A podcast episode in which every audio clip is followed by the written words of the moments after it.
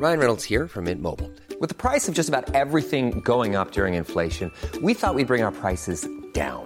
So to help us, we brought in a reverse auctioneer, which is apparently a thing. Mint Mobile unlimited premium wireless. Ready to get 30, 30, bit to get 30, bit to get 20, 20, 20, bit to get 20, 20, bit to get 15, 15, 15, 15 just 15 bucks a month. So, Give it a try at mintmobile.com slash switch. $45 upfront for three months plus taxes and fees. Promo for new customers for limited time. Unlimited more than 40 gigabytes per month. Slows. Full terms at mintmobile.com.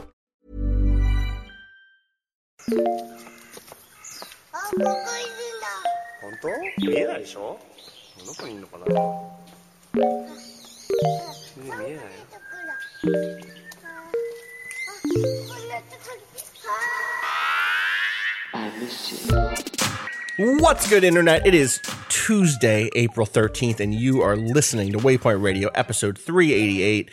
I'm your host, Austin Walker. I'm joined today by Patrick Klepek. Hello. Rob Zacny. Good morning. and Ricardo Contreras. Yo. How's everyone doing today? I uh oh go ahead. No, it's just, it's cold and Oh, gray, no. and Uh, and it's that rainy. particular kind of cold that is like, do you have any joint issues? You're gonna feel all of them right now. And it's like from the moment I got up this morning, I was like, you know what I need to do? I need to uh, rush order a slanket and just get into one as quickly as possible. Are you in it now? No, of course not. I, I would never. I wouldn't be caught dead in a slanket. But there are days when I'm like, it sounds good. He says thought that, perha- and then Rob, Rob's gonna get up and like forget Yeah. that it's on his bottom half and just completely expose the lie.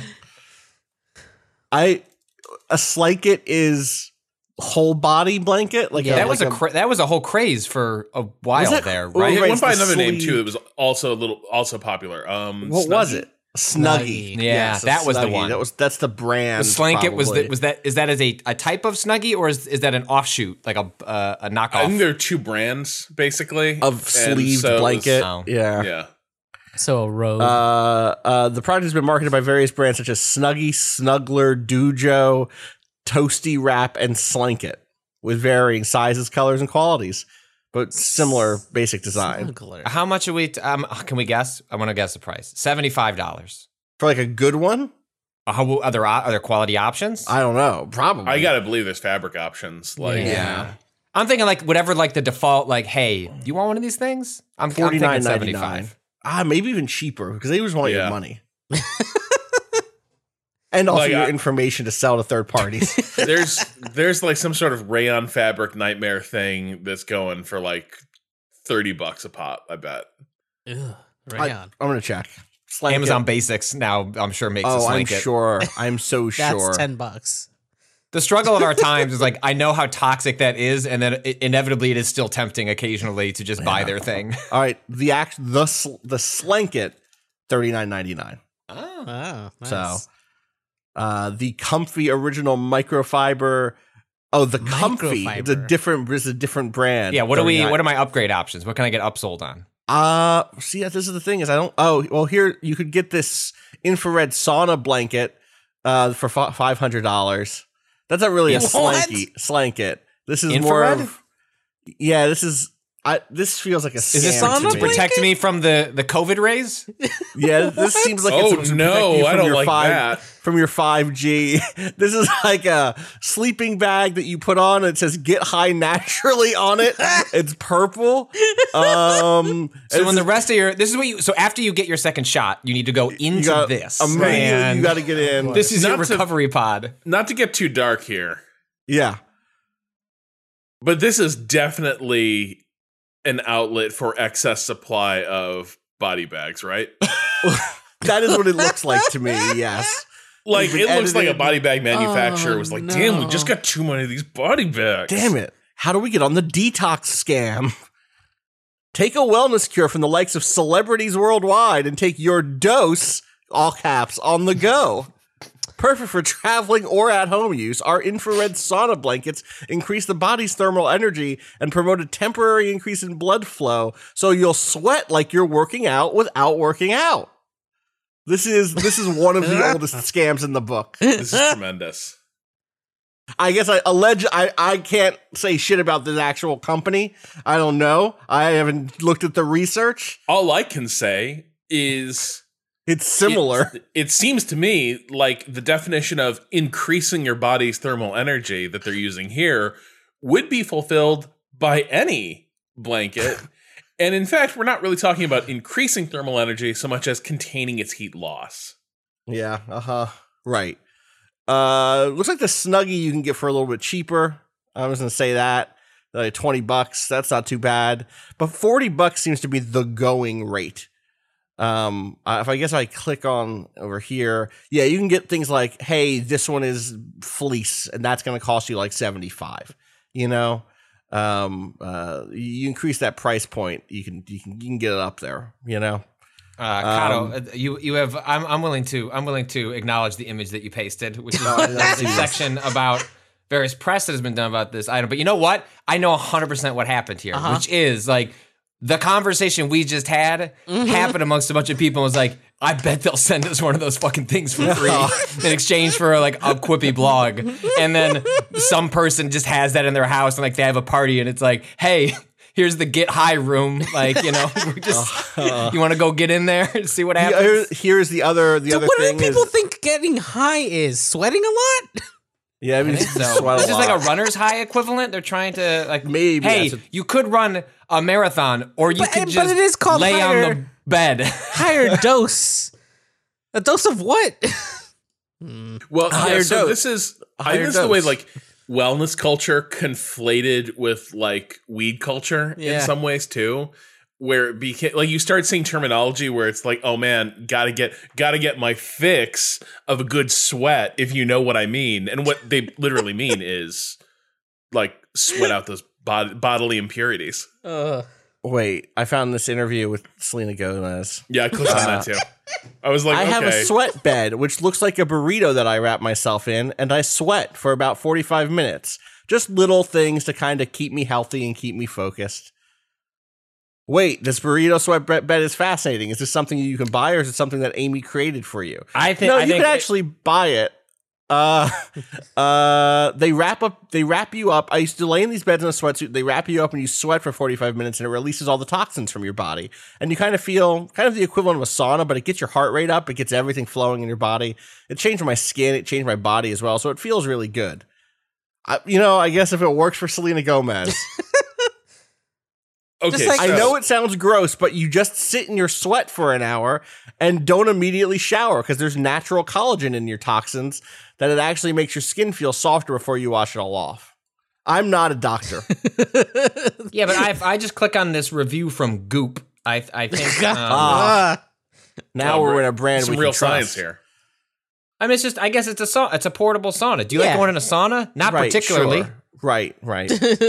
so would you s- I don't think I think saunas are cool. Sure. I don't think bag I sweat in is quite the sauna experience. how are we? Cl- how are we cleaning this? Thing? I don't Can know you how. just I put was this just in a- thinking. You just wiping it- it down? It's not going in. Sure. a- That needs the hose. It Nastiest needs the thing. hose. out, needs out on the New York sidewalk, Yeah. hosing down my. My portable sauna. It's like, did somebody die in your apartment? No, this is my sweat bag. Don't worry I actually get. about I it. cook fish in here with me. I bring it in. You know, I, I get some meals done. Fish in a bag. Fish in a fish in a bo- fish in a. So do we bag. think do we think this interview with Selena Gomez though? Hmm. Do you think it organically came up where she's like, I just love my?" No, my she was sweat bag? paid. Yeah, Yeah, this is- But like, they don't do the thing where it's like, hey, I'm repping this. Oh, laws don't, don't apply to real celebrities, just to influencers. Right. Oh, gotcha. Real celebrities just. What are they going to do? Find Selena Gomez? Sure. There's some like some copy. There's like a made up interview was written. Like one of her PR handles signs off on it, and she may not even know. There's she didn't even know the check showed up. Listen, maybe she really loves her sweat bag. Sure, It's possible. readers, possible. one of you, one of you must have encountered Yeah, a sweat bag in the wild. These look popular amongst a certain section of the world. Like there are articles that are updated with, "Hey, COVID made like this is sounds like a a, a, a COVID consequence." Well, welcome to COVID consequence corner. uh, and th- a lot of these were sold out, and now they're back in stocking. And like, there's like notes in a bunch of these articles. They're like, ah, you can buy it again. So, so one of you motherfuckers has been around someone that Who has- got that tempted into One of these types of the things. blanket, and one of you has thought what all of us would be thinking. My real issue here. I know is that's that- gross, but like, I gotta try it. This thing is five hundred dollars for a portable Yeah. sauna. Look at this shit. That sounds about right. nah, nah. Look at this shit. This is more. This is How one do- we hundred and can't twenty-one. show This is one hundred and twenty-one dollars for a Yeah, yeah, portable like- sauna that you can This is- sit in. I've seen this thing. I have seen this thing before. This is just a clothing hamper. Wait, why is there a professional steam cooker in there? What? It's a sauna. You gotta get the steam. It's literally a sauna. Yeah. it's You put some literally rice a in little there? chair. It's You probably literally- make rice You know, in there, hey, you know? I'm prepping my. professional steam cooker. Why is Put it a called a little- steam put- put cooker? some It ribs looks on. like a fucking Instapot. It does. I was literally looking at it, I look was like, an that's Instapot. strong Instapot vibes. It does look like an Instapot. But you're the food. The greatest invention of our generation.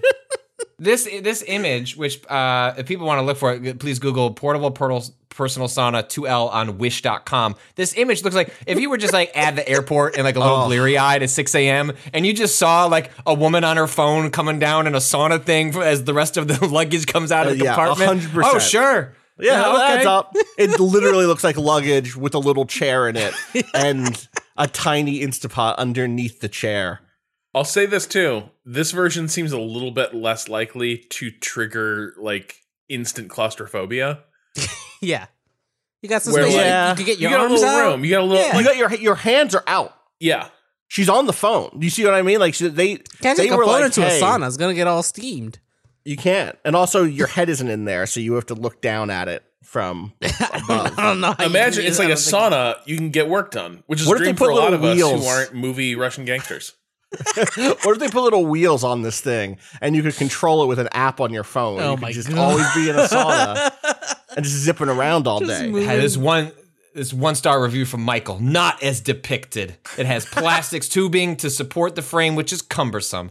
Takes a long time to heat up, and steam is limited even on the highest setting. The folding chair is not designed for Americans and clumsy, but it does do the job, and you can experience a mediocre quote sweat.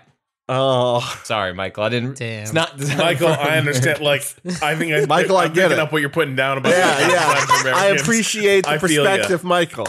I had my doubts about cart. that folding chair myself.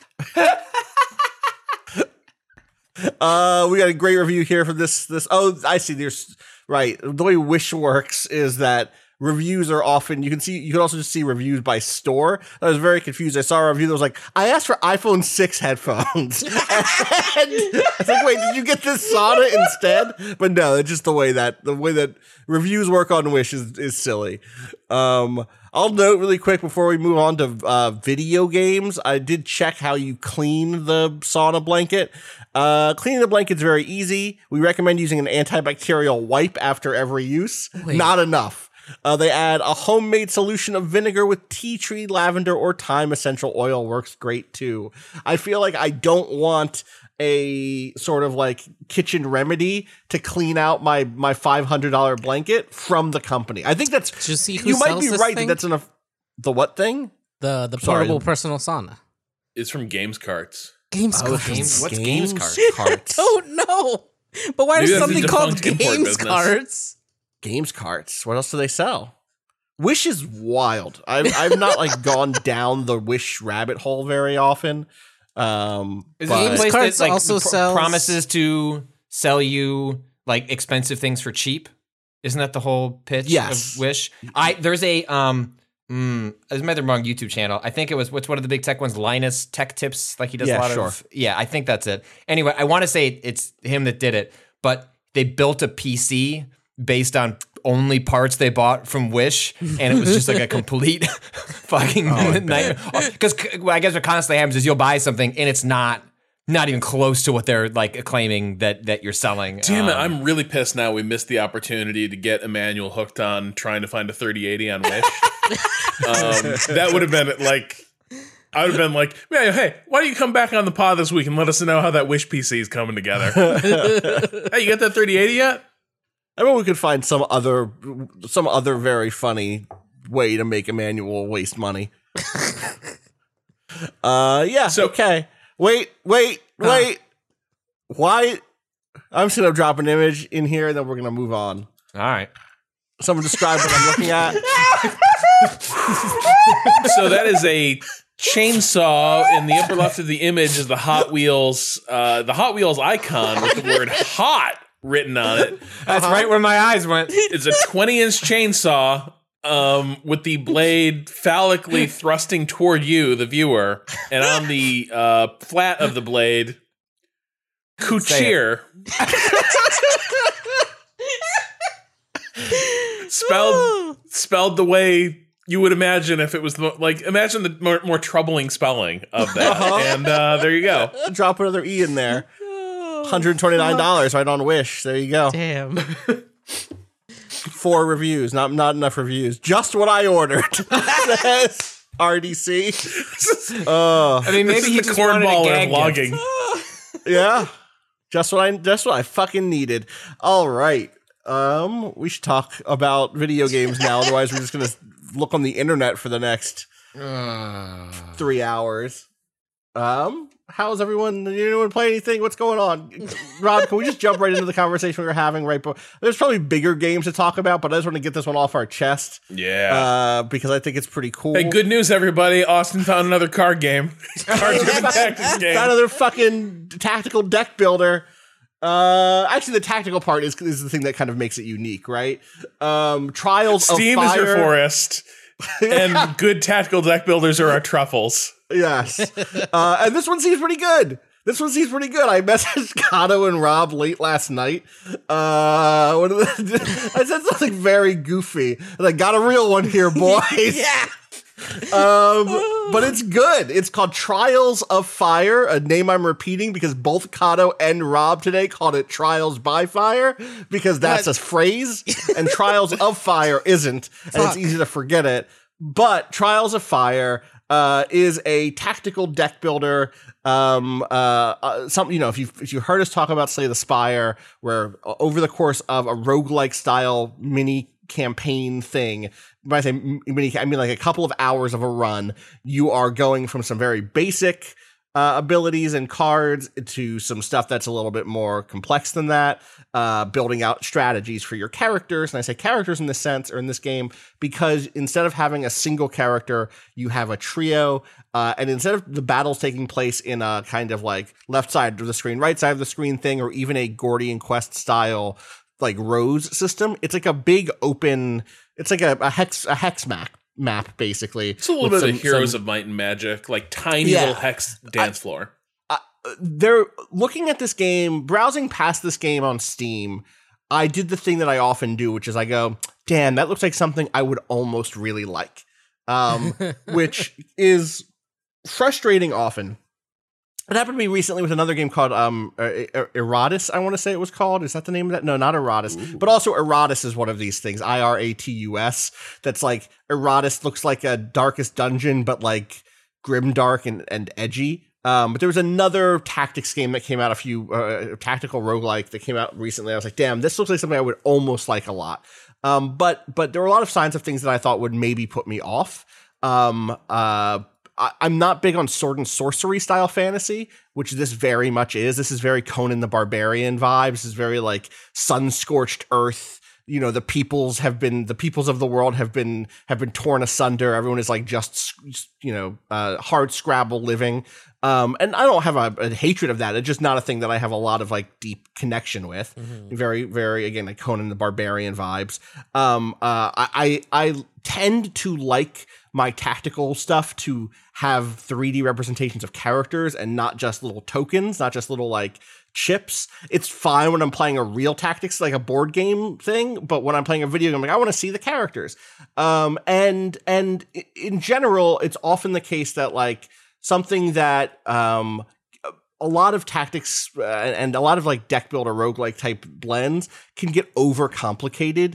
Uh, it's one one of the reasons why I think Slay the Spire is so smart is like it's very it's it's it knows exactly the thing it's doing and it's doing that one thing as close to perfection as it can be. And so I went into this being ready to be disappointed and now I have 7 hours in it. So, uh, I discovered it like yesterday afternoon and it just absolutely consumed me um uh you have three characters you're in a kind of an adventuring party the opening vibe of of uh okay i guess there's like a big run uh, version of it, where you're like trying to track down the leader of your um of your like town in this big open world map going from tile to tile uh, uh, i- interacting with various, you know, uh, marks on the map that can turn into fights, can turn into, uh, you know, you have a 25% chance to get loot or a 75% chance to get hurt. Do you want to try to get the loot?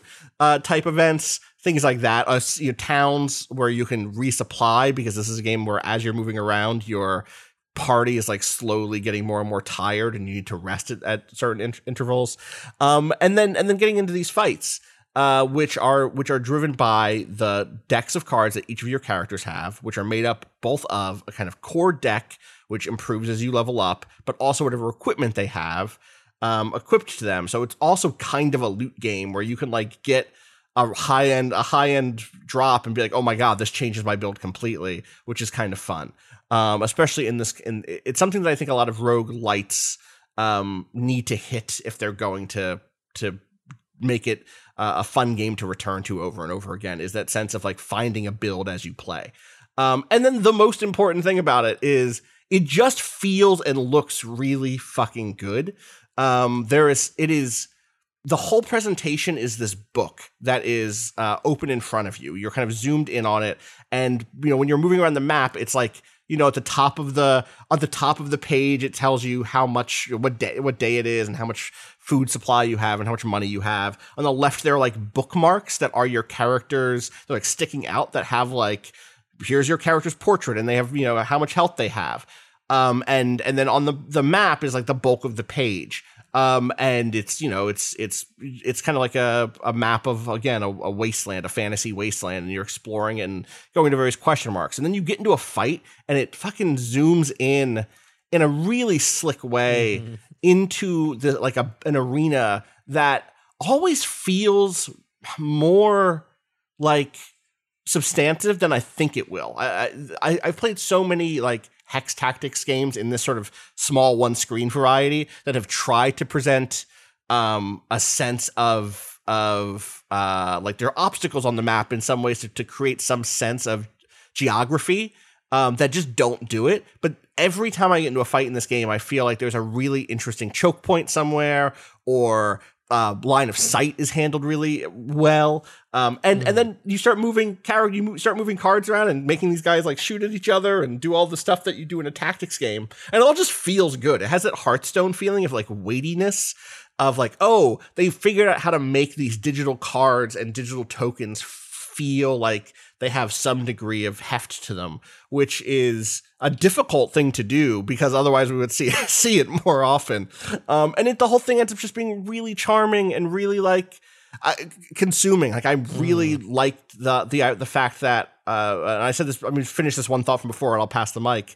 Um, and on top of the main quest that is like seems like a longer thing, you also unlock and even start with two shorter quests that straight up say like, hey, this is a 90 minute to, to, two hour long quest in which you're going to go off and find a water stone. It's like the it's like Fallout, the Fallout 1 where you got to go repair your town's water chip thing except in a fantasy setting. And it's like that's how long this is. It's a three-step quest. You have to get to three different points on the map. You can go do side stuff if you want to, but that's going to, you know, that's going to extend your your time a little bit. But that's about how long this this is expecting this this should be. And the fact that they have those little breakout quests is really cool for for this style of game.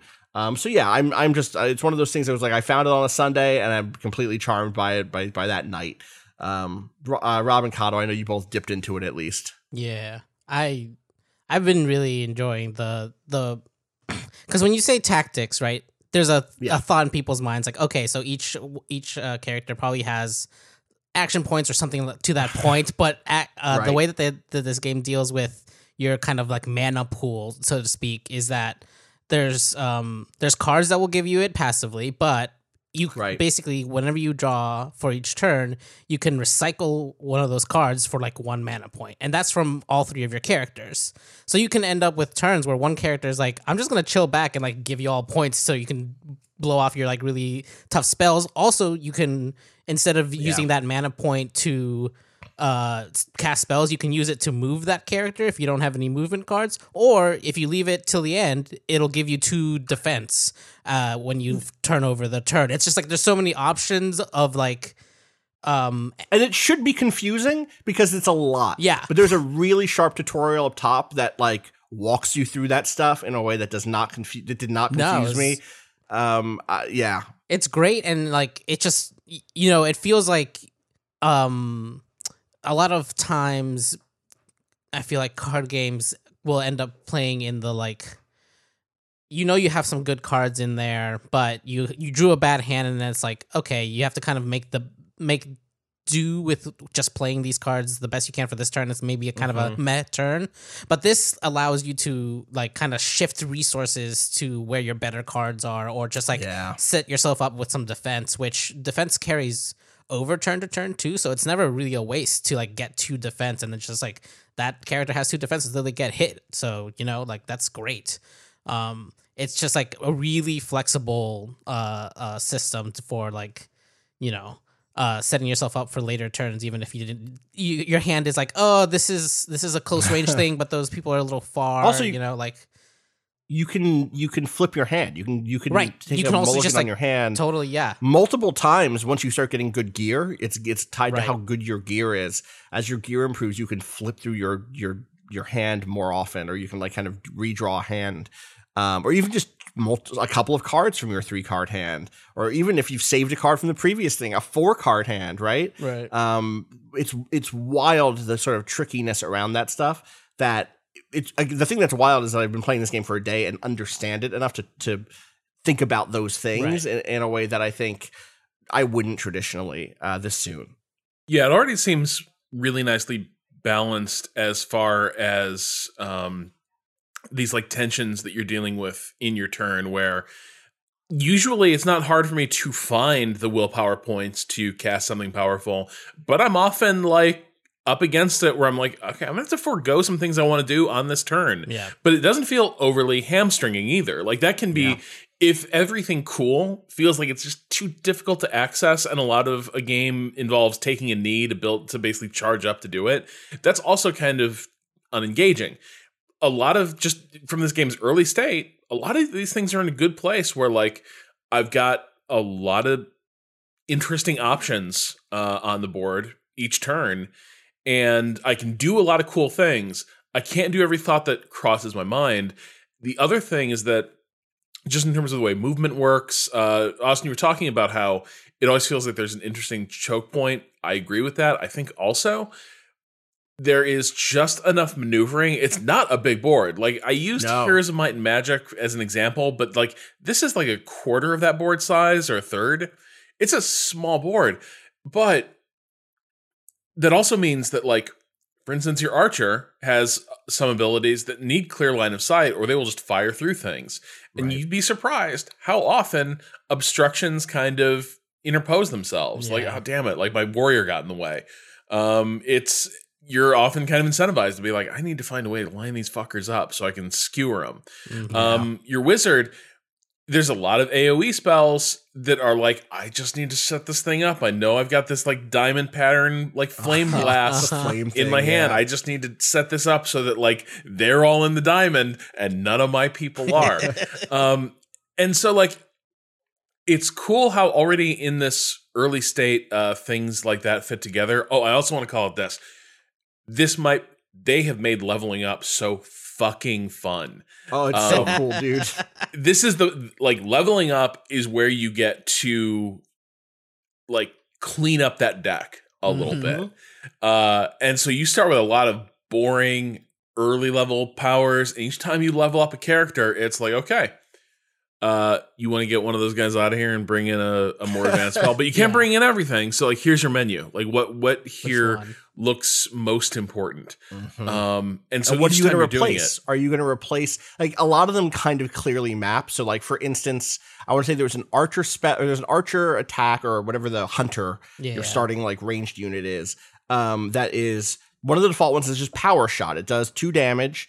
Um, or three does three damage. I want to say maybe.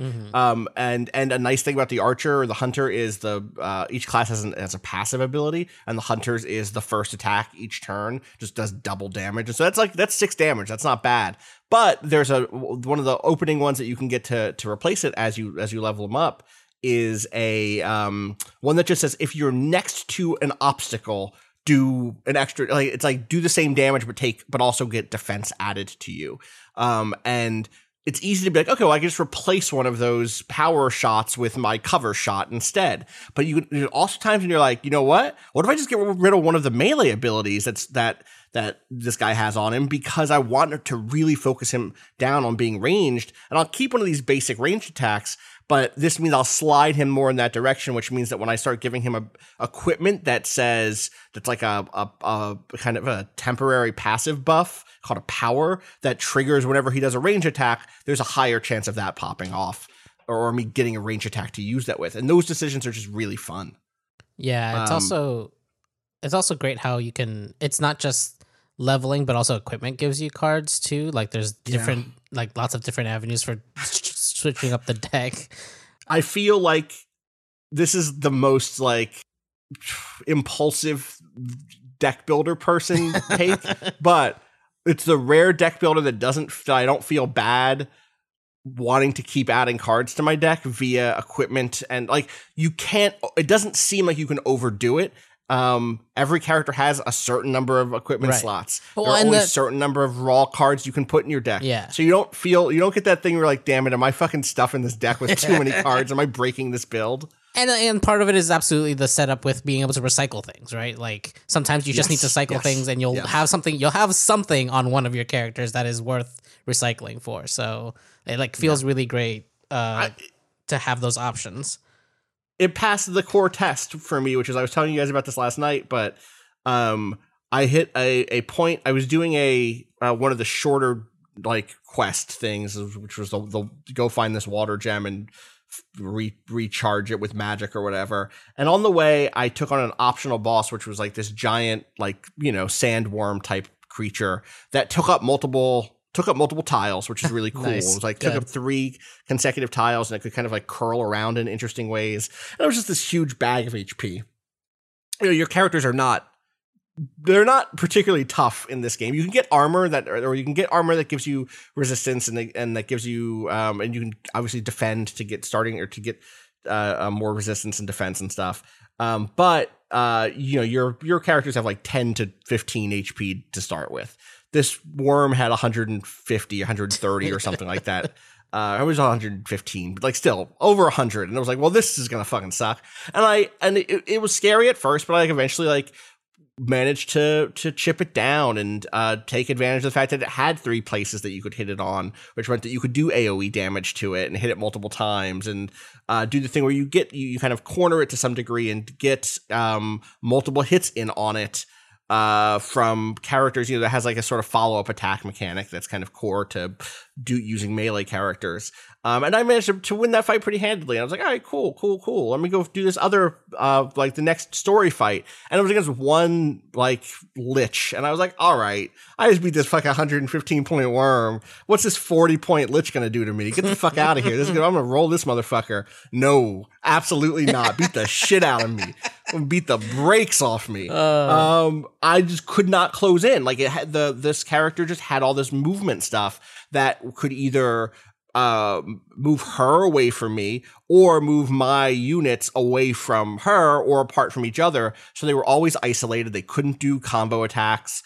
Um, they couldn't, you know, I couldn't like corner her for long enough to, to put the damage on. And then it just bit by bit, just like beat, beat the shit out of me, just like chop me down. And that felt good. That like going into a fight in a tactics game overconfident and then being put in your place by like a part of the system you have not learned to counter yet felt really good. And I could have invested in more range attacks in that in that build, more um, um maneuverability stuff. There's a lot of like cards that are just like move four spaces and gain a defense or gain more willpower, which is like the mana.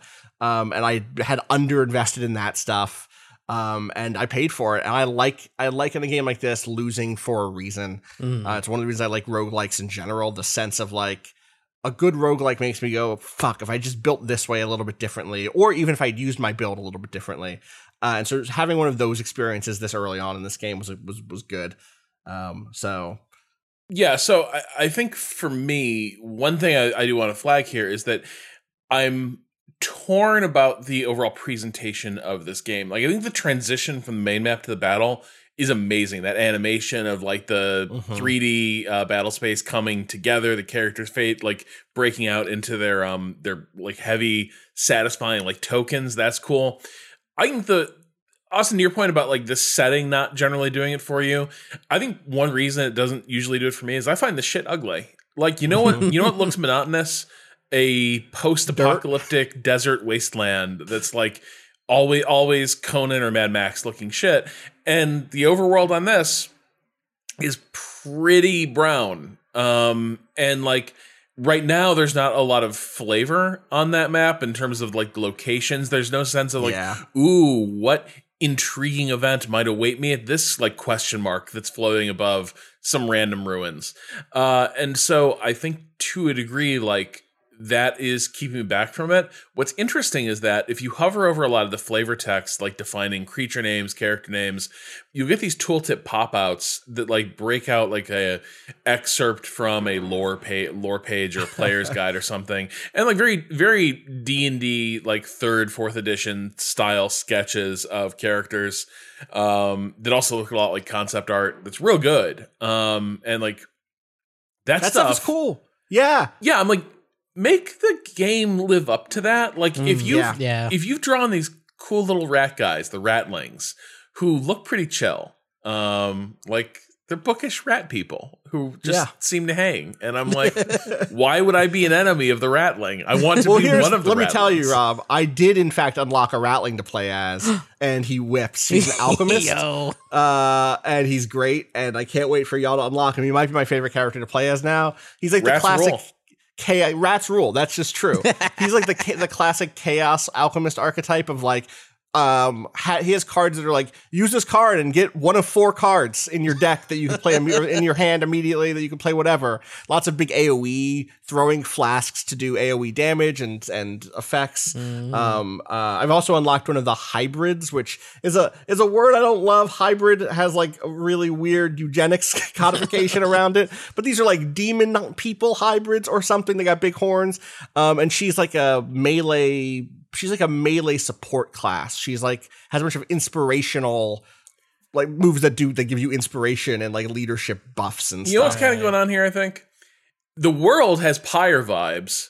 Oh, like, 100%. The look the of art it though too, the main map the looks like shit. character art. The character art is also just really good, but Yeah. the but the map does not sell you the cool. You're right. Pyre is a great touchstone for what Yeah. the lore and the, And everywhere- the individual character art. Pyre, does. you would go places, and it's like, yeah, it's a fucked up wasteland out here, and it would still, you'd be like, oh yeah, wow, there's like wild magics out here that have like definitely trashed things, but it also looks very pretty.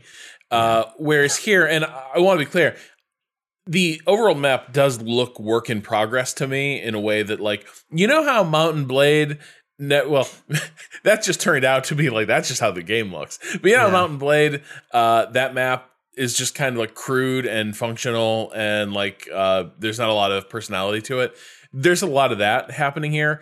I'm hoping that like as this game evolves, um, I would love for it to get like a map rework. Yeah. yeah, because the the tactical maps have a lot of flavor and color and weird textures. Like I- I've been in temples and stuff that have incredible like mosaic work in them and shit. Like whereas none of that on the overworld map, hundred percent. Uh, Cado, you also had something. Uh, well, I just had a question about so. Uh, what do you end? Do you end up carrying stuff between runs? Because I've only I'm just still in the middle of my first. Uh, you unlock, you do the classic thing of unlocking more things to unlock on your future runs, right? Where like, as your characters level up, uh, there's like a soul level for each character class, and those each give you bonuses that are like, um, or not bonuses, but unlock other cards you can find, you can add to your deck Right. and unlock characters. There's nine classes. You start with Oh, three. cool. So there's lots Yeah. of class and, and new quests, which are those little mini bite sized ones, right? So like, I had one that I was doing last night that does not give you any direction. It just says you're trying to build this thing, go out in the world, try to find the pieces for it. um, and that was a fun, that was like a fun twist on it. So that is Trials of Fire. Um, it's, I, I think it's it's pretty good. Again, I'm I'm seven hours in, which is like enough to be like I'm having a really good time, but it's not enough to be like I think this is well balanced or something because tactics and deck building games are so long in in in terms of there's such a long you, there's so much work you have to do to, to know where does it break down Right. um uh so but but i'm gonna keep playing it because it completely completely consumed my sunday um patrick do you want to be back in this conversation do you want to talk about something What hell? Uh, yep. Uh, can I? do you want to go back to the blankets or do you want to talk about video game stuff I just want to read. So, uh, Hmm. you remember the game El Shaddai? Yeah of course the Uh, uh, really don't say fucking of course. Like nobody What? played that game. shane bettenhausen did a lot yeah, of Shane work Bettenhausen's first me- project post post Yes. one up. yeah of course Um, working for Ignition Entertainment, classic. Everyone knows. Everyone knows. um, Everyone remembers one up shut down. Then you said, you know what? I'm even though I'm I'm at a job that's paying my bills and that I hate, I'm going to finally push to get into games journalism because I always wanted to, to work for EGM or what up, and now it's never going to happen. Uh, then you get a weird email a couple years later from someone who says they work for EGM, and you're like, hmm, this sounds like an opportunity. And then you you hear better and you back the fuck off. uh, anyway, so uh, El Shaddai, which is uh, a really unique looking uh, game that came out for the PS3 um, years and years ago. Um, it was like loosely based on like what the Book of Enoch, I think is like That's the, correct. the religious Yeah. text. Um, Uh-huh. I think loosely based is is uh, uh, a fair interpretation. I didn't play it, but I heard it was like really stylish, like an okay like action game, Sort of act like character actiony type. yeah, but like the right? visuals and story were like so otherworldly that it was like worth kind of slogging through. I never did. I definitely have a copy. Like I bought one at a GameStop at some point. Like I have it in a box in my house. Um, there's a Steam version coming out at some point this month. And Cool. Um, I'd always heard that the creator was kind of interesting, and so I was like, all right, I'll fire off a couple questions and see uh, what I get back. And this whole interview, okay, one there was all right. okay. So I set off some questions, and Japanese interviews are uh, a crapshoot. Like you always want to do them in person because you just don't know the personality of the creator and what is the relationship with the translator going to be. And Sure. you will often find midstream when you're doing and this is not even just, I I only say Japanese because that tends to be the kinds of creators we're talking to, but this is true of any interview you're doing or the translator, you want to figure out like what kind of questions do I need to ask to get good answers? And this is based on like how are they being translated and also what is the attitude of the the creator. Um and that's so you could that's easier to do in in in person even though you may only have like 15 minutes at an E3, you can spend the first like two questions like these are the throwaways. I just need to know how they're answering and then I'll figure out what I'm going to do with my remaining time. Um email is just a just like you have either you have no control over it, you're just crossing your fingers that like Right. anything useful. Because uh, you're sending uh, a bunch back. of questions at once in general. You're not yeah, sending and a you're and you're being question and getting- scattershot. oh, so like you're asking yeah. like different styles of questions. Yeah. You're asking them in different ways. Some of them uh, you'll find I I felt like you want to be specific, and other times you want to be open ended. Sometimes you give someone open ended, and all you get is a, a one sentence talking point in, be- in in response. Other times it's like if you give something very specific. Um, I like uh, one of the, uh, the reliable questions I've I've uh, had over the the last couple of years. Like, tell me something in your game that you're really proud of that people like wouldn't notice in a trailer, and then you always get something like really interesting. Yeah, anyway, good that's just a long preamble to this. Uh, I sent off some questions for this uh, upcoming Steam version of El Shaddai, and uh, I had th- forgotten about it, and I got this email back, and the R- the PR person was like, I. Tell me if these aren't good enough. and I was like, what is that? What? Oh, okay. uh, and I was like, well, that, you know, whatever the Leonardo DiCaprio gif, you know, like, uh, like, you know, I was interested and now I'm Yeah. intrigued. Uh, like, o- open it. And um, they were all like, like six word answers. Like just the, the, the shortest. Were they good words? Yes. Um, and no. Um, so I'll, I'll get there. I'll, I, there's one I want to read um, because there's a lot going on in the answer. Um, but uh, on some level, I felt bad. I was like, it seems a little weird to be like, look, if this is what the creator wrote, like it's an email interview. These sometimes go. I was like, even the answers are like eccentric enough. They're like, okay, I'll do a screenshot of this, and like it'll get you know it'll get some interest. Um, but they like wrote the email like, hey, if you'd like us to send it back, you know, we can't ask them to like elaborate a little bit. And I was like, oh, well, what's the what's what's the harm? Like, sure, uh, ask them to elaborate. and We'll see what comes back. And so what ended up happening, I just got the document back a little while ago. Um, it was one of the things I was reading while you guys were uh, talking cards, and like they kept all the original answers, and those were like under a bullet point, and then there's just like another paragraph underneath. It's just like a very funny formatting style. Um, but I, uh, so I, I I wrote, um, uh, what was your impression of religion prior to making El Shaddai, and how has that changed over the years? Has growing older given you a different perspective? Um, had great success asking someone like you know, Yoko Taro, like, uh, you know, do you believe in God? And like, Right, right. you know, you get a great answer response. And so, um, uh, oh, I should say the creator, um, uh, uh Sawaki uh, Takayasu. Uh, I hope I got uh, that. That sounds right. Um, that's right. And I am not interested in a specific religion, but I basically think that my real life will start after death. It seems like killing time bound by gravity and breathing for me to live in this world. Uh, in that sense, if I can die comfortably without pain, I would like to die soon. To tell the truth, such an idea appears in Enoch's character, and Lucifer's words also have such a message. I was like, damn. Bro, that's an answer. All right. Right. Thank you. Lucky. Thank you for committing to committing to saying some shit you really believe. Yeah, that was like that. You were not. uh that yeah, I I wish I. Uh, it's sure. Thank you. the thing for the... thing I remember about that game is and this again is probably because I was following Shane on Twitter Yeah, is that Lucifer's in ruthlessly that game promoting and has game nice jeans. That's the thing I remember is his jeans. He wears really good jeans. I think they got a special co-branding thing. Uh, and I just remember seeing that game constantly because what uh, the the PAX the PAX or PAXs where uh, Shane was promoting it. They had gotten a booth. Um, if you've never been uh, to this is at PAX West, I'm thinking. You know how like when you go to PAX West and you're going into the main convention hall, there's a lot of uh, like uh, people selling like board game tables and stuff like Yeah, that in the yeah. center, and then on the side there are some like often shops. People are selling like t- t-shirts and stuff, but there are a couple like uh, you know like game companies, and like Ignition had one of those, and so they're like every time I'm walking to and from the like convention area, it's like I can't miss Shane sitting around. It's like, do I make eye contact with him this time? Like I've walked past this way a bunch of times. Um, I love Shane, but um, I love I, Uh, I love Shane and I also love uh, events where you get to see people and I miss them and I would like to I w- uh, was there was a stupid uh, games event so I think I recently said uh, to you also in front of some other people, I was like, you know what? Fucking, let's just go to a Call of Duty review event. Let's go. like, I would love nothing more than to oh. like play four hours of a single player campaign and then be forced to go have like a big awkward dinner with a bunch of people I don't know that well. So you sit with like the one person you do know and just Yeah. chat with them the whole time. Like, that sounds fucking great. like, let's.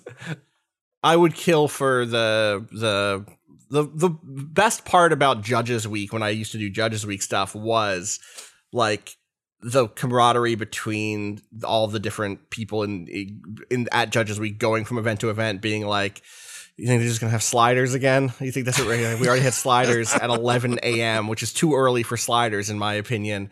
And now it's I want breakfast. If Rob- before- Rob, uh, Rob is like I'm pro slider all the time.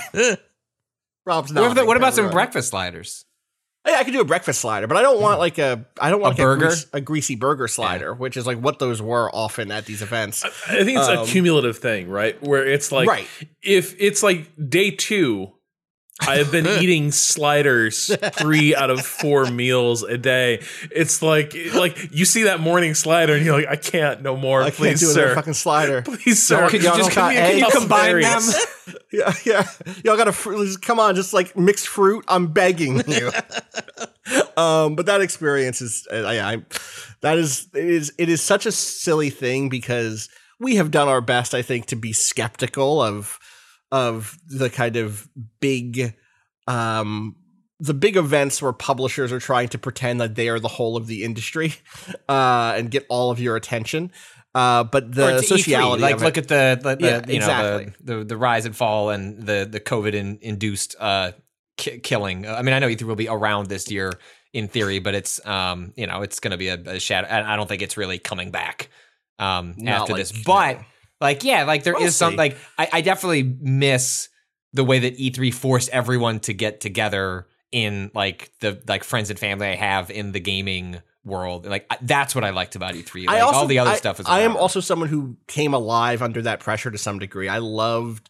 I don't want that to be my job all the time, but I like doing one week of, of work a Yeah. year that was at that pace where I was just like, I'm booked. I don't have my brain can't think about anything but work for a week. Depression, fucking be gone. I have to. There's no time right now Right. for me to like. I, everything is booked. Everything is is. It takes a month of scheduling to even fill that much time with things to do. Um, and and obviously there's always ways to improve it. I think we were pretty good by by the last one that we went to of like not killing ourselves in terms of over scheduling We solved things, E3 overbooking. and it died. Like we And then it died. You're right. We Yeah, got a little the- house. We did a bunch of home cooking. Yeah. It was really we brought friends over to hang out. The last meeting I like the last travel I did was to uh, come out uh, to see Rob and have a meeting where it's like, well, Austin, we're not even sure if he's going to come to E3. Like, let's sketch out a diff- couple Right. different plans of what E3 could be. Um, like that was like, okay, let's. Uh, I think we literally left like we should come up with a pitch deck so that marketing can understand what E3 is and maybe actually get it sponsored this year. And then, uh, like three weeks later, the world shut down. so that mattered. Yep. That sounds right. Fuck. Anyway, we should take a break and then we can come back and talk about some some other stuff. Patrick, I threw to you to talk about a video game that you played. Yeah, I got some. like I just sorry, I was looking at this doc and was just like, I have to share this quote before I lose it. yeah, fair. All right, we'll be right back.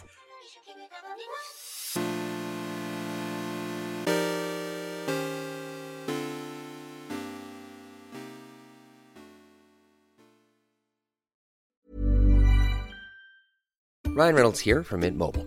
With the price of just about everything going up during inflation, we thought we'd bring our prices down. So to help us, we brought in a reverse auctioneer, which is apparently a thing. Mint Mobile unlimited premium wireless. Ready to get 30, 30, bit to get 30, bit to get 20, 20, 20, bit to get 20, 20, bit to get 15, 15, 15, 15 just 15 bucks a month. So, Give it a try at mintmobile.com slash switch. $45 upfront for three months plus taxes and fees. Promo rate for new customers for limited time. Unlimited more than 40 gigabytes per month. Slows. Full terms at mintmobile.com.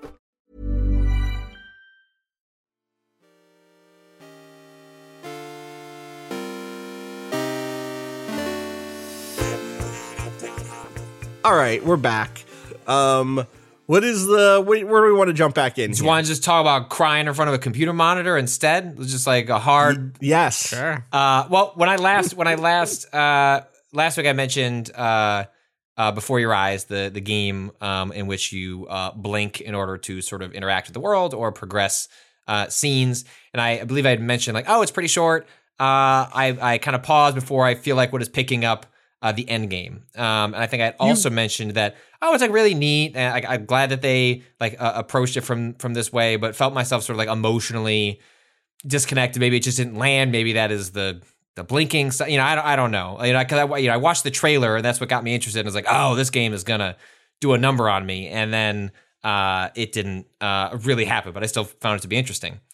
Well, then I played like the last 45 uh, minutes, um, which, uh, and I guess I would, you know, like in the vaguest of terms, uh, like, you know, I would put a, like a, heads up for like parents, but I, I don't I don't think this is like an exploitative story, but like there are profoundly sad elements uh, uh to it, and so um, also, if you even if you want to skip ahead, there, I'm sure there's timestamps in the description. So I'm not gonna wanna yeah I'm not gonna talk about what happens. um, okay, um, okay. And, and if for some reason you're interested in this and like you want me to just spoil it for you, like just send me a DM. Um, um, I- I'm sure there are also walkthroughs, but if you just want me to like give you a broad sketch of what happens in the story, I, I will just say um, there is there is a perspective shift in the like the storytelling that happens in in the last uh, 45 minutes that is like like all of a sudden um it completely changed the way I looked at the the, the way you look at the first uh, hour of the game in a way that like oh oh now I all right now I understand my there is a specific reason I had like the, there is a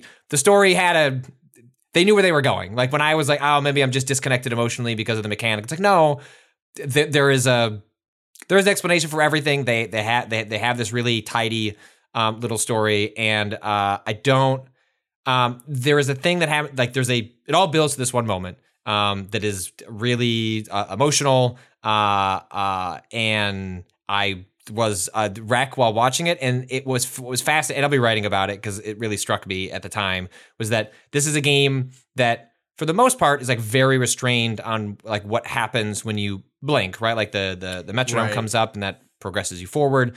Um, there's an icon on the screen. You blink at it. Um, you know, using your mouse to, to progress forward.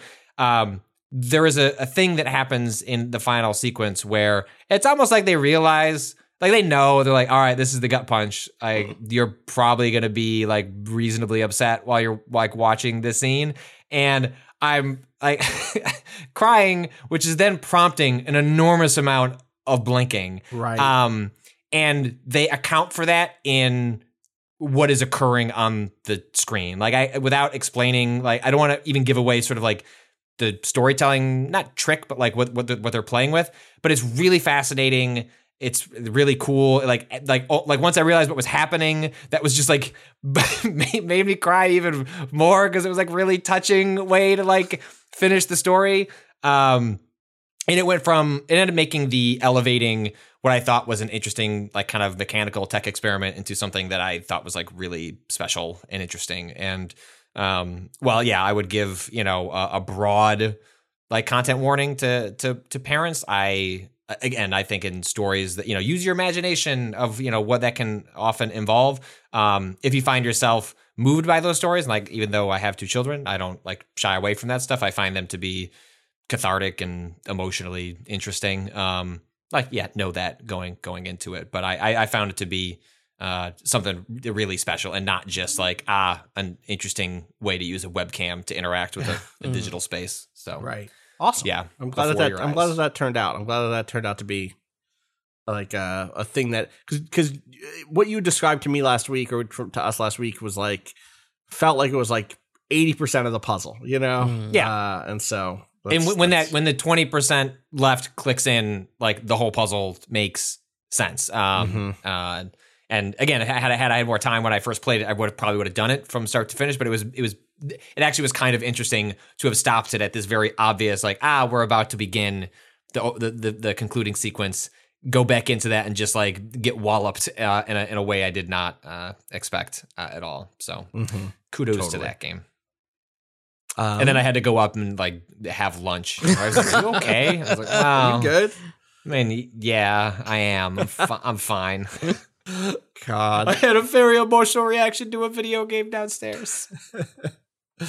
um, speaking of checking up on things, Rob, have you kept digging into to Judgment?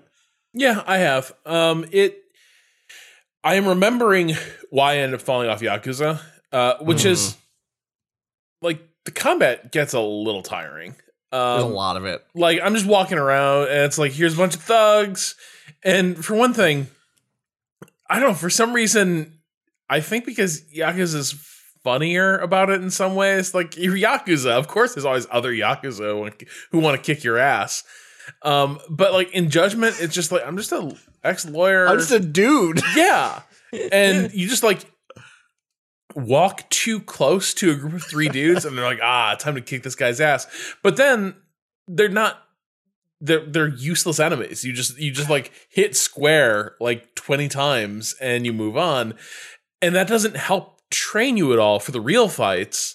Right. Um, where like you do need to know the combos, which are really poorly explained because the controls aren't great for these fights, in my opinion. Like, I don't think the, I do not think it's a well thought out combat system, Mhm. and it really wants you to engage that combat system a lot. And a lot of the like key points in the chapters are like, here's a guy who's just going to, he's got a big fuck you up ability, uh, that's going to stun lock you for like three four minutes and you just watch your hit bar just get devastate your your uh, hit points bar get devastated and then you just try and never have that happen again.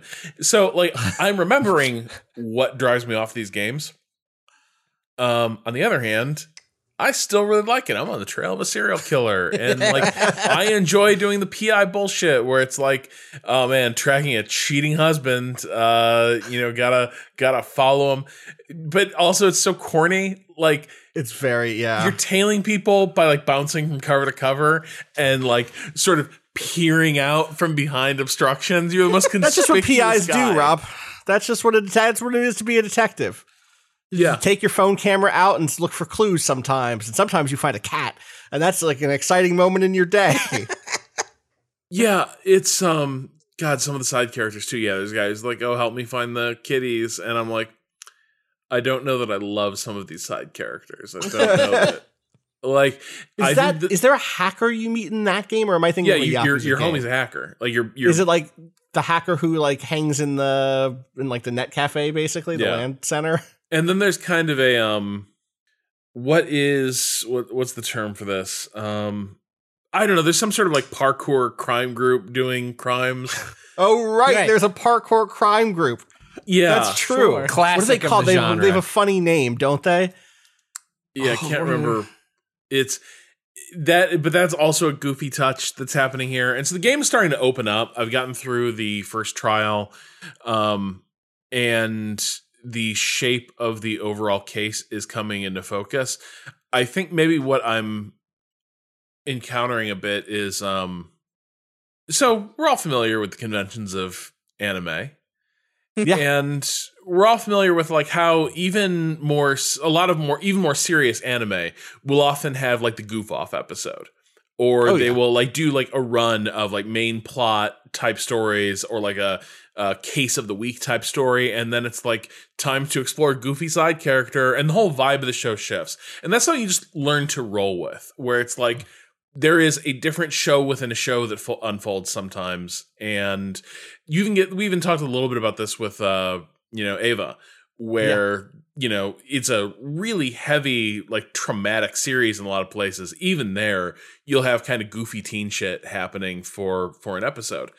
Um i think what's weird about yakuza is i think it follows that that vibe and so does judgment and judgment is even trying to be a more serious like weekly network tv crime procedural. It's kind of there's like mentalist vibes to a degree. Oh yeah, yeah. but the problem is it's not like it can hive off or silo off the goofy slice of life comedy shit and so the two things live uncomfortably side by side where you are just trying to get to the next you're just walking through the through Kamurocho to the next part of the main plot. And it's like serious. It's like you know your relationships with your friends are fraught.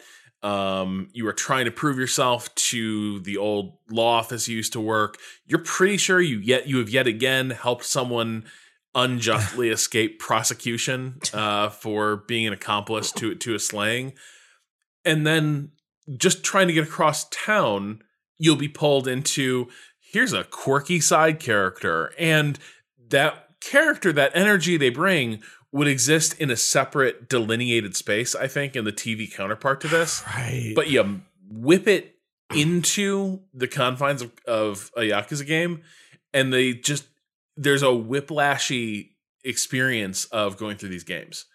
Um and I'm, I'm i'm i'm rolling with it. I think more it's the mechanical stuff that's probably wearing on me more but the uh it's not just swings in tone it's swings in writing quality and characterization too. Like goofy side characters in this tend to be real goofy real broad and not terribly interesting and i'm just like i guess i'm gonna help them because there's this character has a meter next to them and i want to fill that meter because i'm broken Uh, that's what that again. That's part of being a big, uh, a good detective, a big detective. That's what I was going to say. I'll commit to it. It's part of being a big detective is filling up the meters for all your clients and making them like the you. Long goodbye is driven by the fact that Marlowe just has a really full friendship meter, and it slowly drains true. out over the course of uh, the novel. That's that's accurate. That's true. It's how you mechanize it. hundred percent. Oh my god! You know, Altman's Long Goodbye does have anime adaptation aspects to it. I thought you were going to say it does have an anime adaptation out It there. It could. I could easily imagine it. I would. I would watch it. Someone should make, just make that. Um, I, I, yeah. I listen. I've been watching a lot of Ghost in the Shell. I'm, I'm in anime detective mode right now. I, I could, I could do some more of it. Uh, It's actually well, the I'm- basis for Detective Conan. Oh, okay. Yeah, sure. Of course. Very similar things. Um, speaking of things, Rob, we've why don't you just play that game on easier difficulty setting and just like float through the combat? Patrick's got it. Patrick's ding ding ding. I should do that.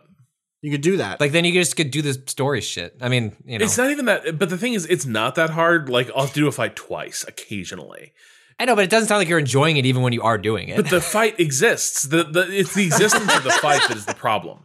I agree. Yeah, I, I, yeah, yes. The- Like- and I doubt even on the PC that there was like a mod that's like No fight fights, removal. yeah. Um, turn into visual novel, please. God, Rob, what would your sick Yakuza tattoo be if you like swiftly removed a jacket to reveal that you were in your final fighting condition? Would it be like a tiger? Would it be like a? Jacket removal. It's so good. It's so good. Have you? Is that, is that still in Judgment? Has anyone done jacket removal yet in Judgment? Oh, it opens. Okay. you, so did you I not get to this part? I Okay. got pretty far. I got like I got like three or four chapters. Let in me just game, refresh your like two memory. years ago. Yes, please. after your character is disgraced by being too awesome at his job, uh, which is really what it comes down to, is Hmm. you just you kicked ass in the courtroom, and you feel bad about it because it went bad. Yeah. Um, and nobody was there to tell you like it just goes that way sometimes. So after that, it cuts to it looks like you've fallen on hard fucking times. Right, And your yes, guy is like okay. looking like a vagrant on the street, like unshaven, wearing ratty windbreaker, unfashionable, like decent clothes, but like he looks a bit ratty. And he's tailing a dude, but while he's on the way, he runs into street punks. Oh they're no. like, Hey, you homeless bum. Hey, you sack of shit, old man. You know, how dare you run into us? We're going to kick your ass. And your guy's like, hey, guys, just let it go. And they're like, no, we're going to kick your ass because we're assholes. And he's like, all right. And he flings off the windbreaker to reveal a leather windbreaker. he's wearing a leather oh. jacket, like really similar clothes. And like, his hair gets done in that Right, yeah. too. Like, he flings off the reveals windbreaker. He's hot, right? Yeah. That's the thing. Oh, he's like, oh, I'm no, actually he's secretly a hot. hot boy. Yeah.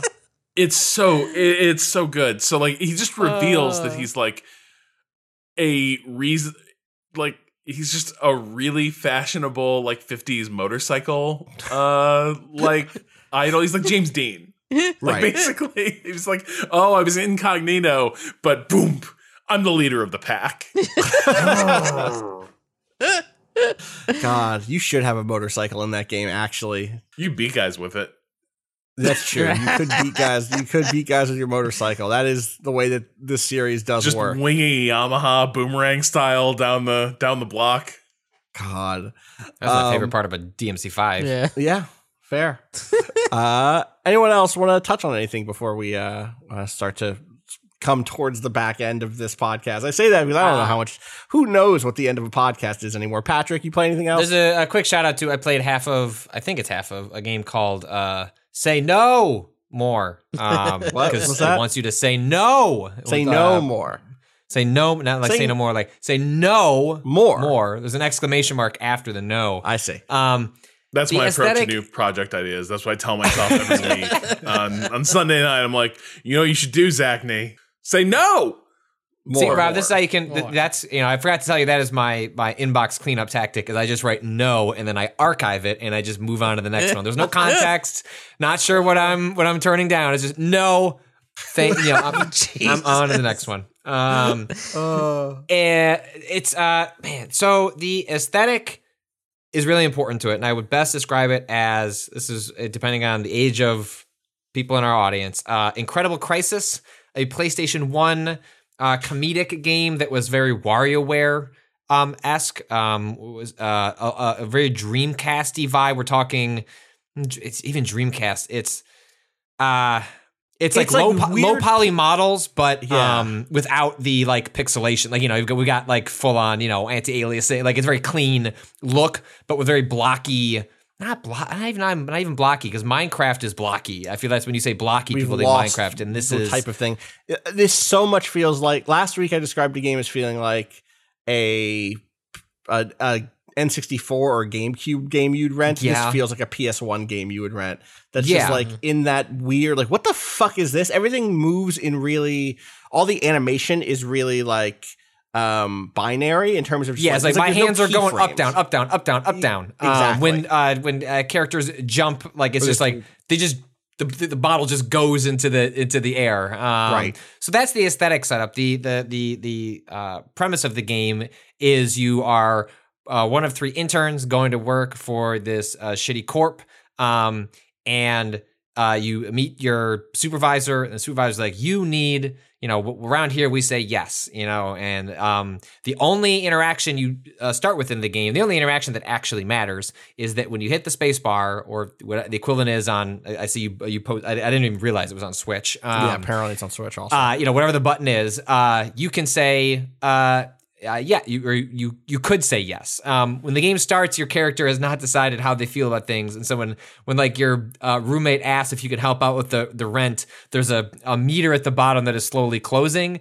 um, and that is the period in which. Uh, you're supposed to, you know, consider an interaction or that you can hear more of the dialogue from the characters. And he's like, "Hey, can you help me with the rent?" And like, you hit the space bar, and I thought I was gonna say yes because I was like, "Oh, we're gonna flip from yes to no," and instead your character just goes like, "Mm," like just doesn't want to deal with it. It's just like, "Mm, I don't know how I feel about this. So And you didn't say anything?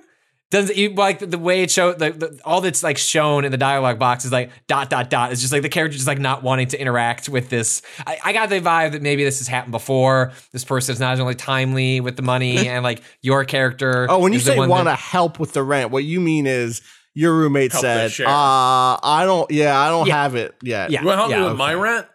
Yeah, exactly. Yes, sorry. Yes, that is that Let me is explain how it's going to help you. Uh, I can only cover part of my share of the rent. So really, if you want to live here, It's on you, honestly.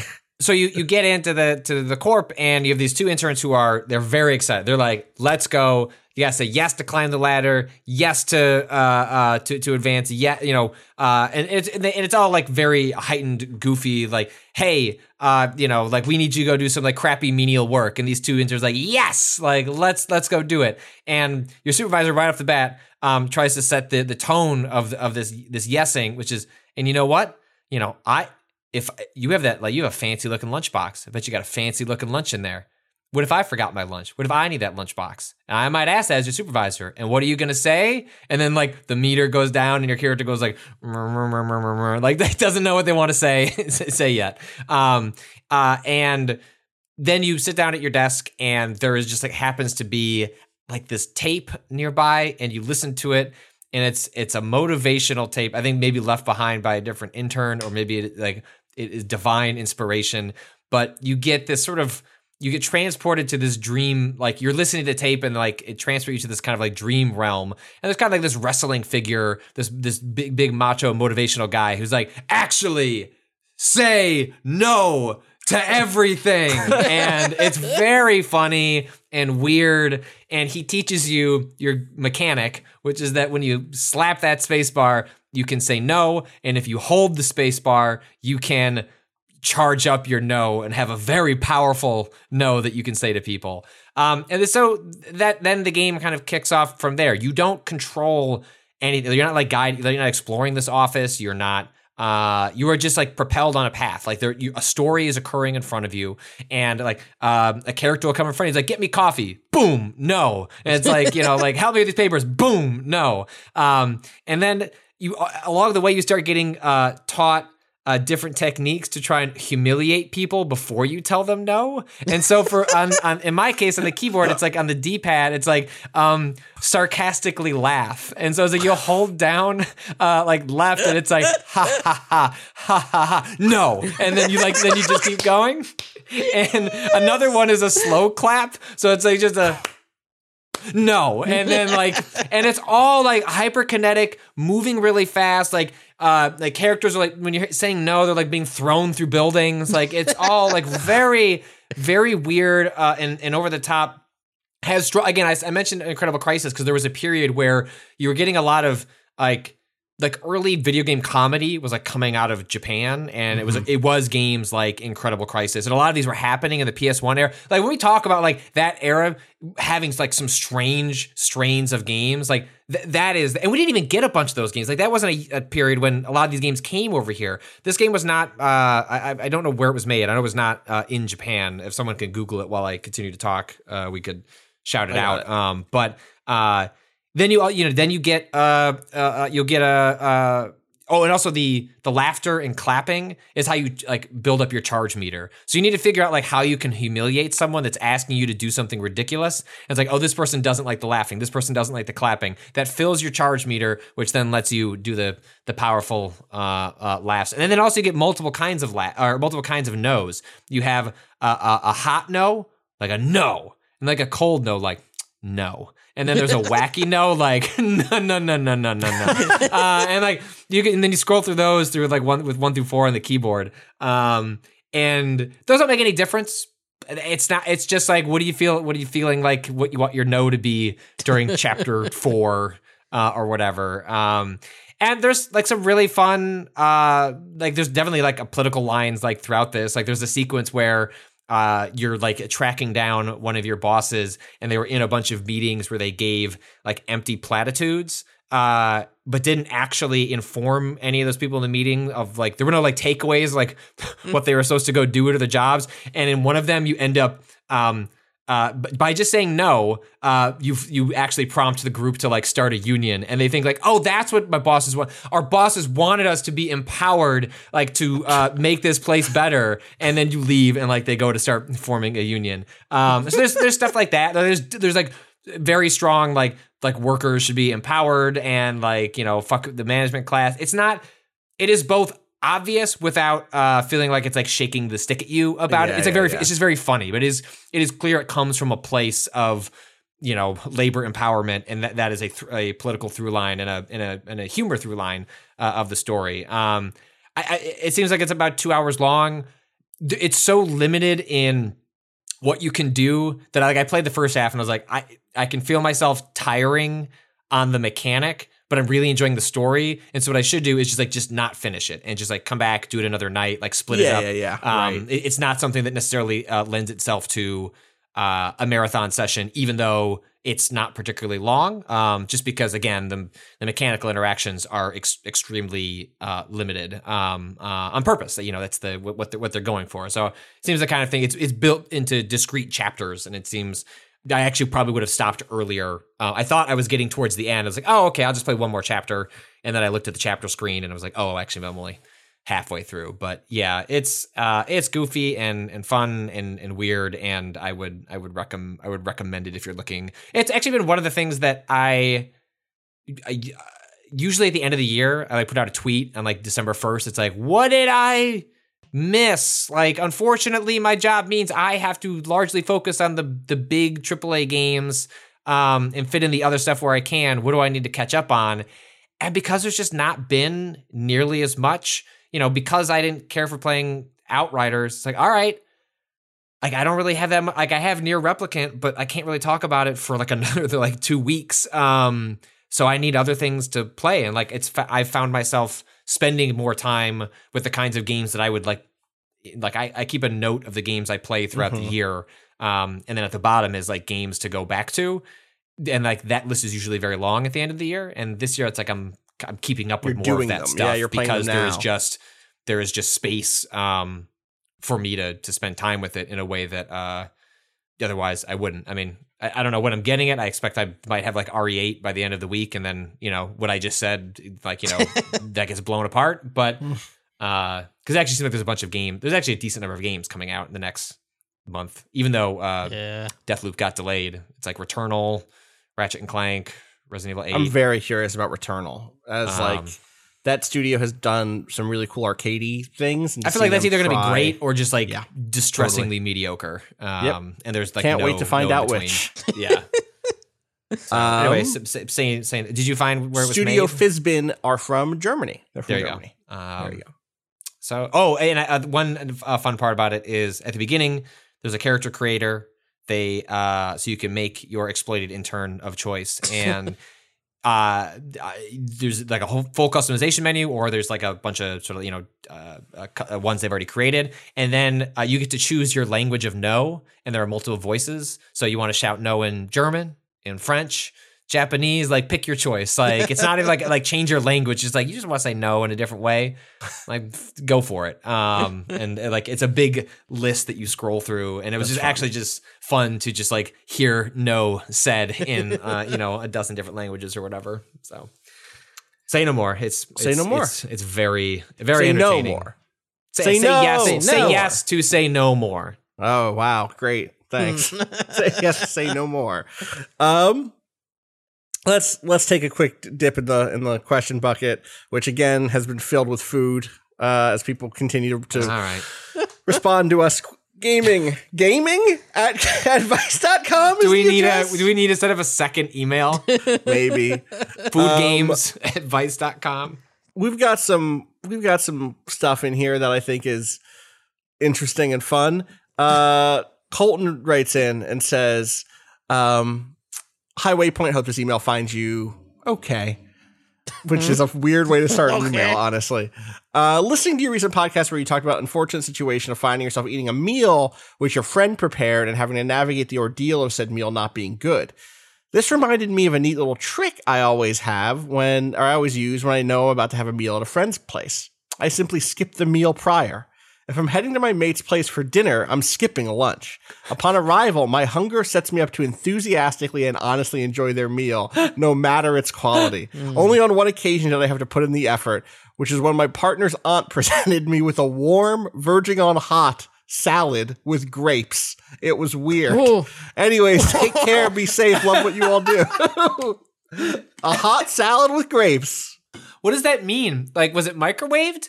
No, so How does- there's there's roasted dishes that like are like it's like a roasted salad like Like know, a grape and arugula. olive um, Right. and chicken like this is a great meal and it is served hot and it's not weird it's delicious I hadn't thought about that. I, I would, uh, yeah, I guess that is like a salad, huh? Yeah, okay.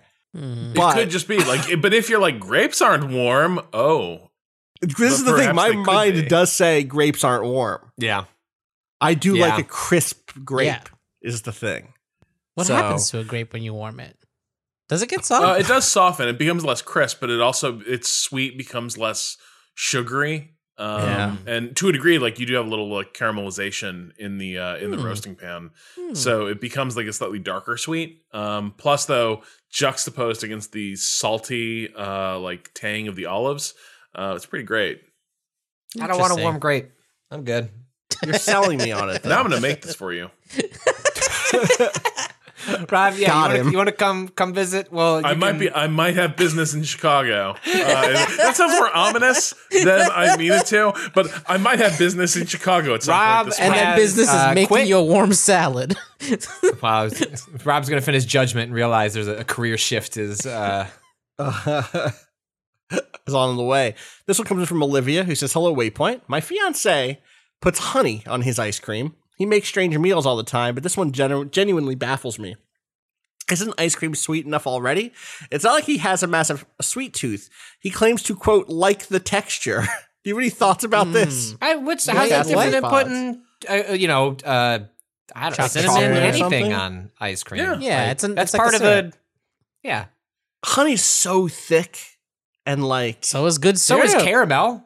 I guess Yeah, caramel is. Yeah, good syrup is thick. I mean, Caramel's Caramel as is- thick as you get. caramel's just fucking sugar. Like, right? also, there's so many different honeys. Yeah. there are different Like honeys. you can get some, we underutilize honey. you can really get s- some out there honeys uh, that are like a really fascinating caramel. Rob's acting is only, someone only in please- the mood out there honey. Please excerpt that and just do oh. something with it. I don't know. Use your that. imagination. There's some real out Got there some real honeys. out there honeys. Okay, so I have no idea if they survived COVID or not. And I'm kinda scared to oh, Google it. The honeys? No, not like the people, not like living. I'm saying the business. Let me finish. So, I like. I'm scared to Google this because I'm hoping like the business might be gone. But um, in somewhere shoveling. between, actually would have walked right walked right past it uh, that night because it is in fact between squares. Uh, but like near Harvard Square in Cambridge, uh, in a little like walk down storefront was a honey shop, and you could tell there was a honey shop there because they had a little like cute carved bear outside. Um, the thing like the sign for the shop because you know bears love the honey, but like it was, it was like what's the way to put this? Um, it was like a wine shop for different honeys, basically of the world. and until I went in there, I was like, how different? Come on, really? How different could honeys be? And the answer is exceptionally so, and uh, it was I, I was kind of shaken. Rob Zacny's World of Honeys. Um, we got a follow up here, and I don't. I think it's like I on- forgot that location general- in, in Final Fantasy VII's uh, remake. Uh, That's right. Uh, they did a good job with it. Um, Kent writes back in and says, uh, maybe it's a bit of a faux pas to respond to my own question days after asking it, but I just remembered something, so here we are. Uh, Kent was the person who wrote in uh, about the uh, uh, uh, their fiance liking whipped uh, ice cream, um, which which lined up with some. I think who else liked it? Was it Me, yeah, Patrick yeah. liked whipped? yeah. a- I don't- All right. Well, this one's years, different. but- this one's this is I Kent. You should have led with this. The number of times um, uh, this has actually been made is fairly small, but they've been memorable. My fiance invented something a while back that she calls potato chip crispies. You take the stuff that settles to the very bottom of the bag of potato chips after you've eaten all the decent sized chips. So we're talking about small bits of chip, seasoning, and salt, basically. You pour it into a bowl, and then you pour milk over it like cereal. Every time we've done this, it's been with plain salted potato chip as opposed to something with color like a Dorito. So they resemble Rice Krispies a bit, hence the name. I it's thought- actually not as bad as it sounds, so long as you know what you're getting into, but it's definitely out there. I thought it was going somewhere beyond that, like where there was in a mixing bowl. No. like, you're- like uh, nope. I was like, yeah, okay, so they're gonna make like potato chip bark, like a little Yeah. tempered chocolate, Nope. a little. Oh man, No. that, that sounds like fun. you pour it in the bowl, put yourself some 2% on top, get yourself a spoon.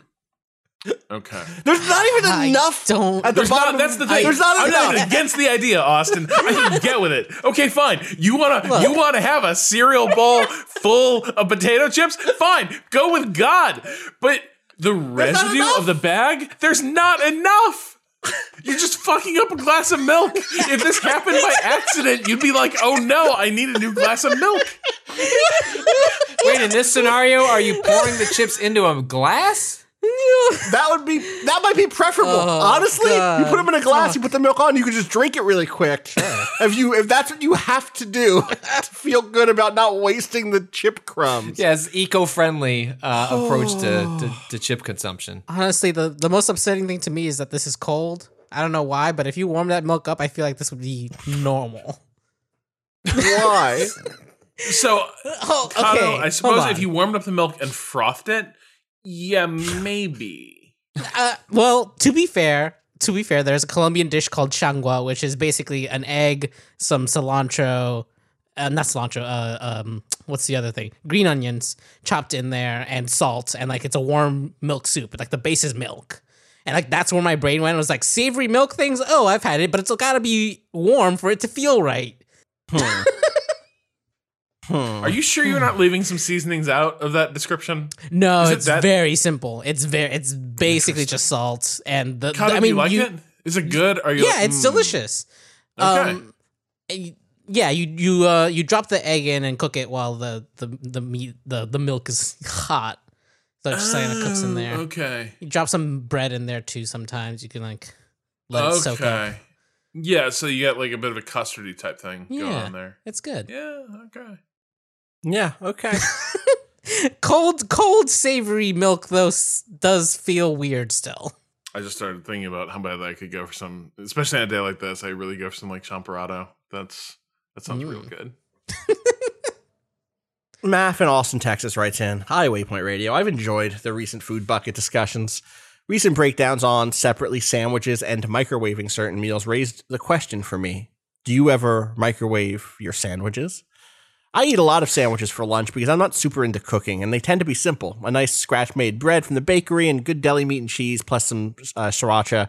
But the key is I microwave the sandwich for about 30 seconds before I eat it. This melts the cheese and allows me to pretend I'm eating a hot meal for lunch instead of just bread and cold cuts again, but without the time, hassle, or setup of having to toast the bread or do a grilled cheese. Not practical in, for example, an office environment. Is this weirder than I realize? I think it's about as like- weird as you think, which isn't very. Yeah, It isn't. It's a little weird, but it's not that weird. It's just that's not gonna be good for your for your bread at all. Or your Right. condiments. That's the thing. No, Like, yeah. not You every that condiment condiment on likes last. being nuked. No. No. Um, Yeah, yeah, I would worry about the bread. The bread is the thing that like it can get spongy and like like, Like, yeah, do you- rubber, not rubbery, but bouncy in a way that's not what I want for my bread. Th- This person just needs a toaster oven. Like this is your perfect. No, no, But they're no, in no. an office They don't. They don't have time for that. They do not. Our live a office space life. had a toaster oven. I should okay. I'm not. I'm not. I. I wait. I need to make sure I'm not going to dox this person. One Okay. second. I might. I might not be able to say the thing. Yeah, I can't say the thing that I want. Here's what I'll say. Based on this person's email address and signature, they are in a high stress work environment Okay. with limited. Uh, I, I can imagine it not. I can imagine their days being very busy, Sure. and maybe they only have a Yeah. toaster or a. a They don't microwave have that bread microwave, yeah. toasting life. That they're what? You expect them to like open a little like one person Quiznos like right there for themselves in the middle of their day? No. hey, is Quiznos done?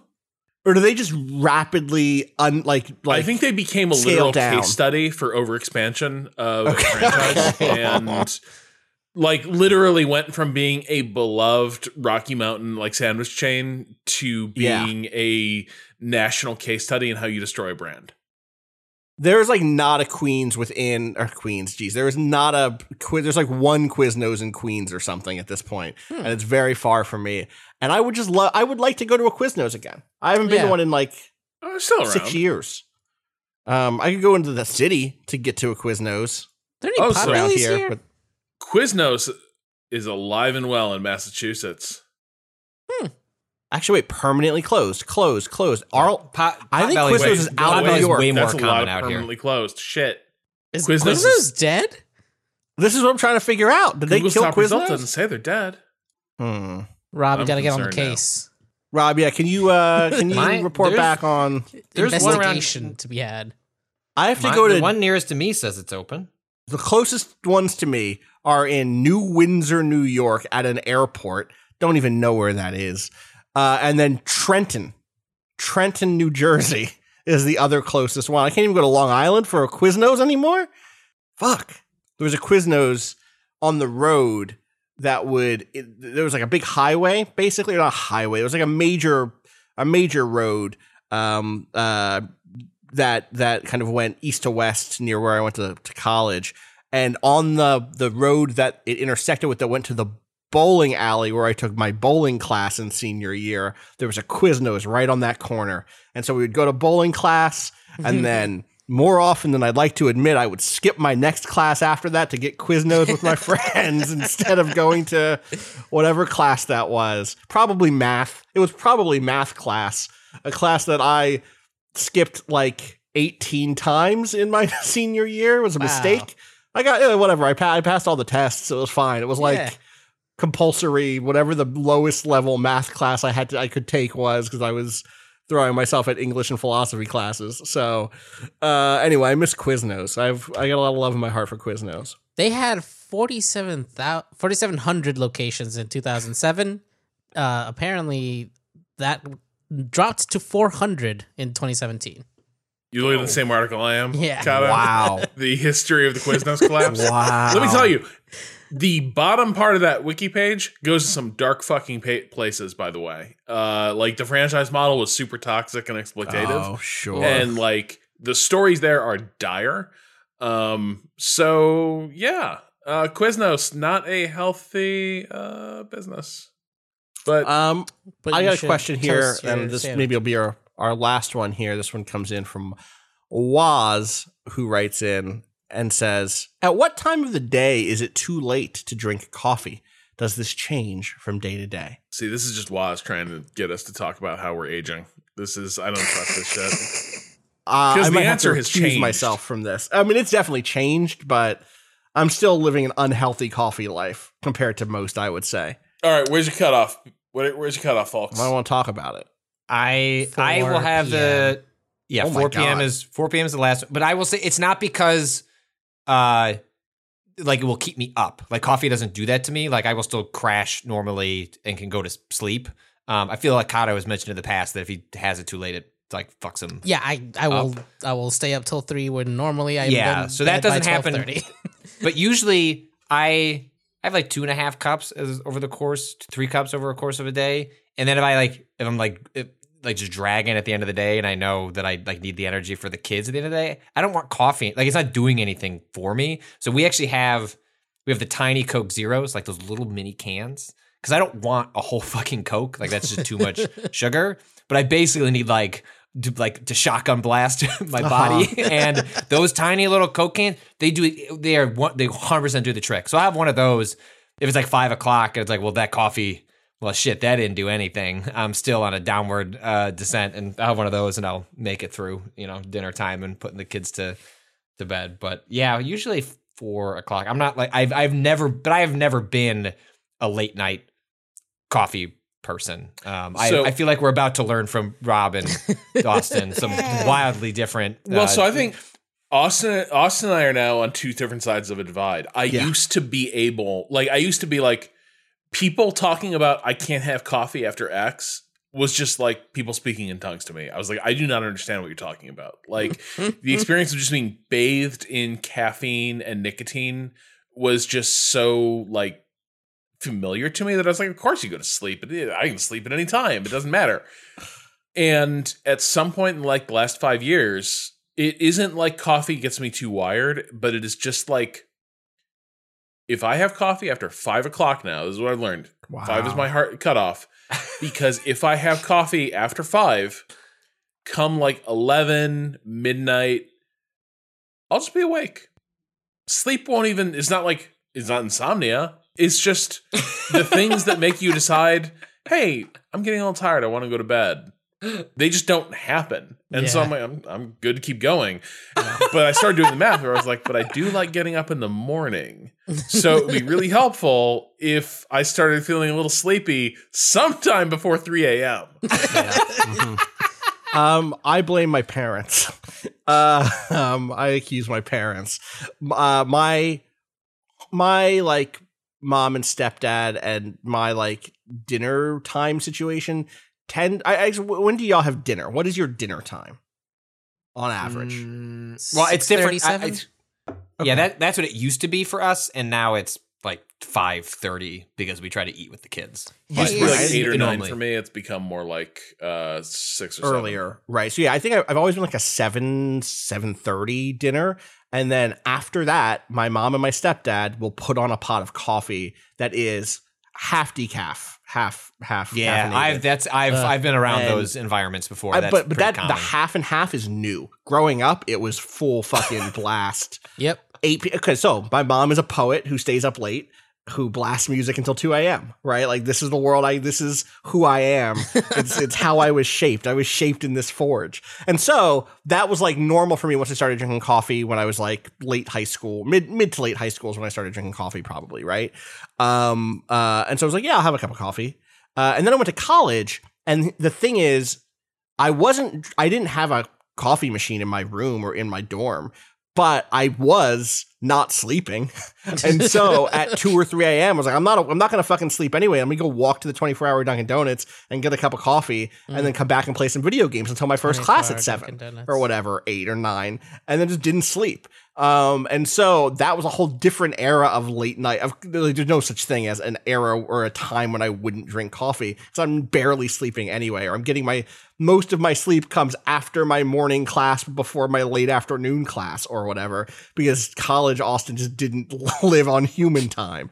Um, grad school me would drink coffee until the coffee shop closed basically right? Because like that's i lived at various coffee shops in and around the places i was doing grad school.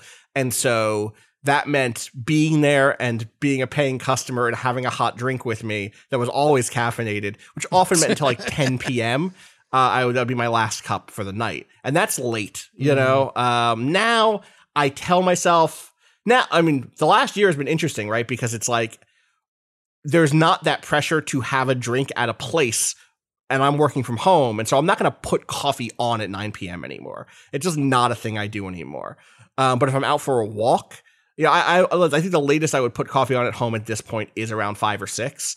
Um, and that's one, it's like, you know, one cup of coffee, maybe, maybe one and a half cups of coffee or something like maybe two cups of coffee.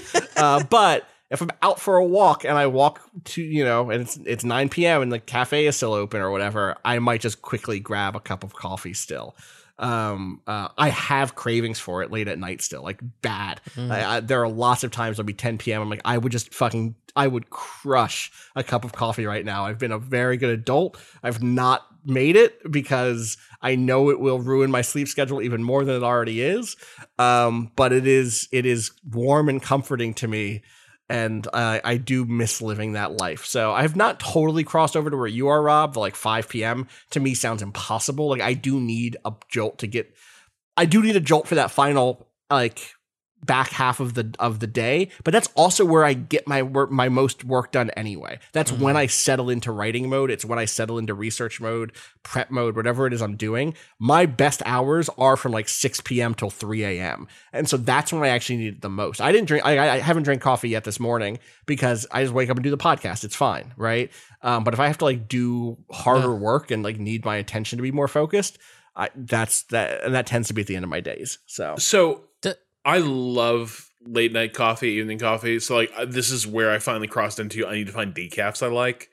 Um just you know, Counterculture is a uh, coffee roaster I like. They make a really good decaf that like presses the coffee button really well without keeping me up. So like it Right. because it turns out like once I did decouple it where it's like I'm not working late, like I'm just gonna accept that, hey, I get tired, I get less sharp. I don't need to keep trying to pursue productivity till like all hours. Once I decoupled that, I was like, yeah, it turns out I still really like curling up with a cup of coffee at night. Yeah. Um, it just needs to not be caffeinated. Yeah. Do- I should just get on the decaf tip. Like I just need to commit to that and learn to love it. It's just I do love that jolt. I do love that little burst. Um it it doesn't it, do, it does not yet keep me up in that way to where I where a 9 p.m. cup is disastrous, but that's because I'm not going to bed until two or three most nights anyway, right? It just lines up like that. So in some ways, I think I found what my honest equilibrium is. You know, um, Do any of you all have any people in your life who are the type that will drink a cup at like 11 and fall asleep in like the next hour?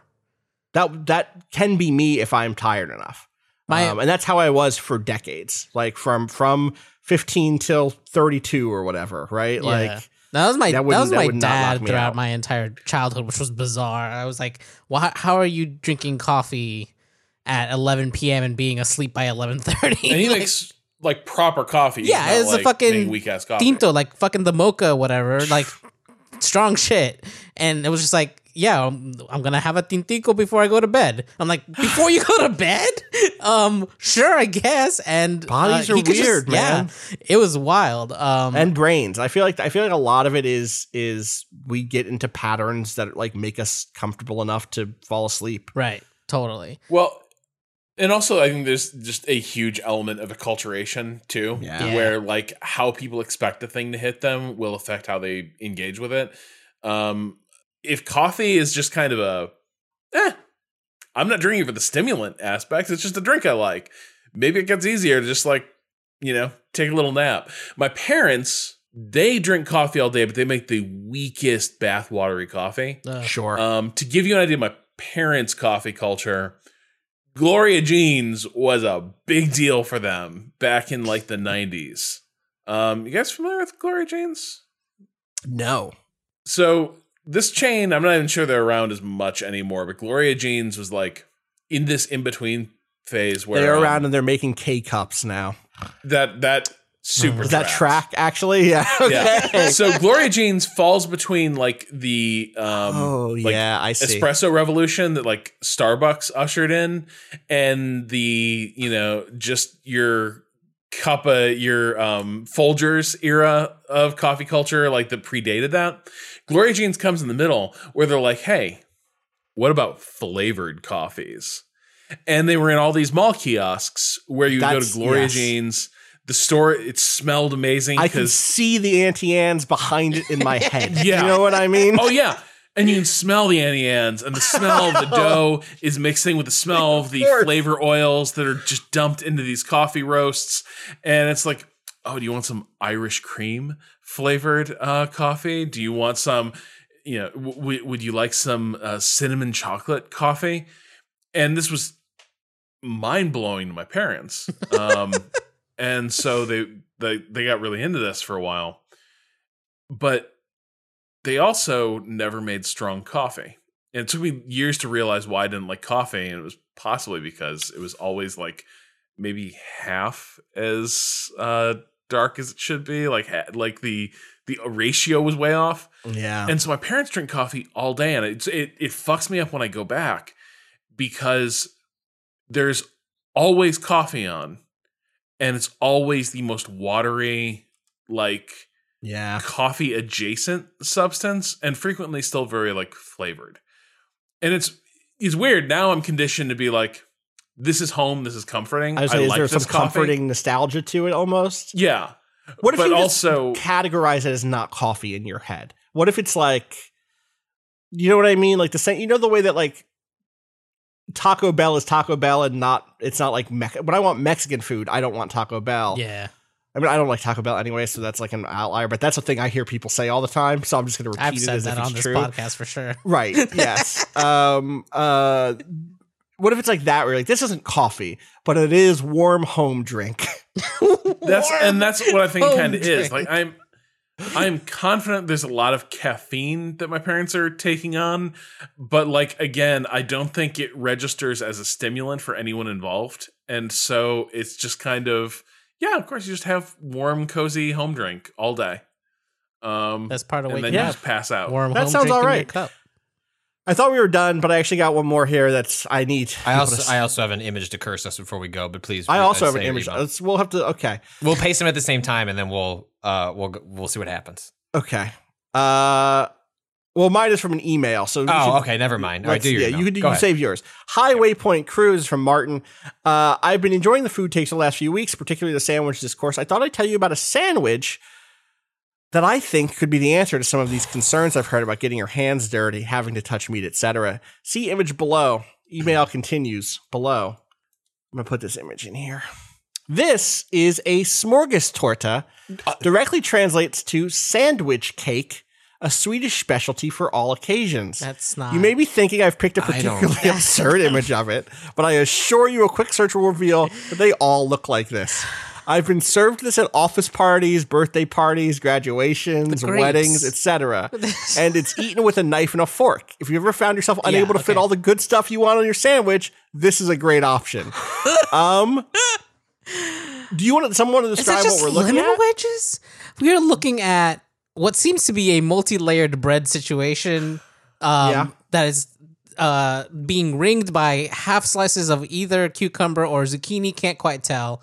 On top of these layers of bread that have some sort of um, mayonnaise-looking like thing in between the, the couple of layers there, there is um, some ham. Yeah. You know, uh, some lemon slices that have been twisted, some lemon twists, some grapes, uh, a shit ton of grapes. shrimp, like cocktail shrimp, and some Cocktail red shrimp. peppers. Like whatever in your Is that mind red is like, it's not a peppers or- sprinkling. No, They dumped a bucket. it is mostly shrimp. I should have started with the shrimp. Yeah. uh, pars- is that parsley and tomatoes?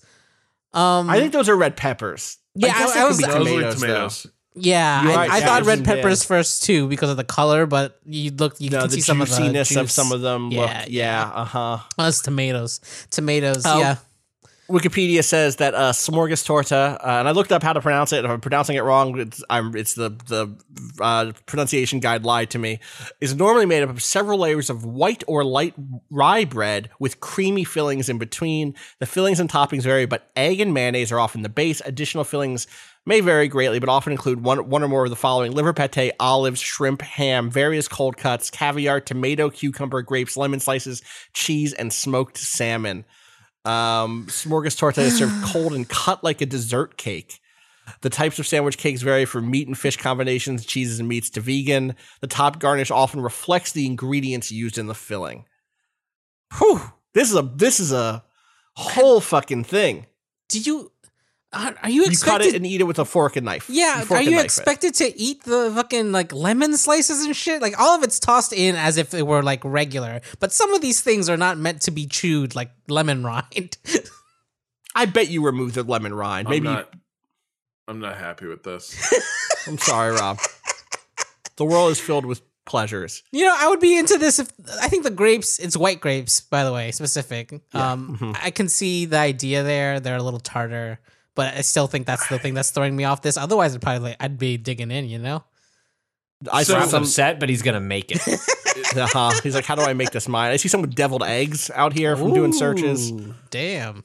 Yeah, maybe maybe I just don't like this torta. Like that amount of cold, like micro shrimp Just is love some alarming. Cold shrimp. I don't like. Remember that Admiral Ackbar cereal thing on Robot Chicken? Now with more crab meat. Um, this this kind of seems like that.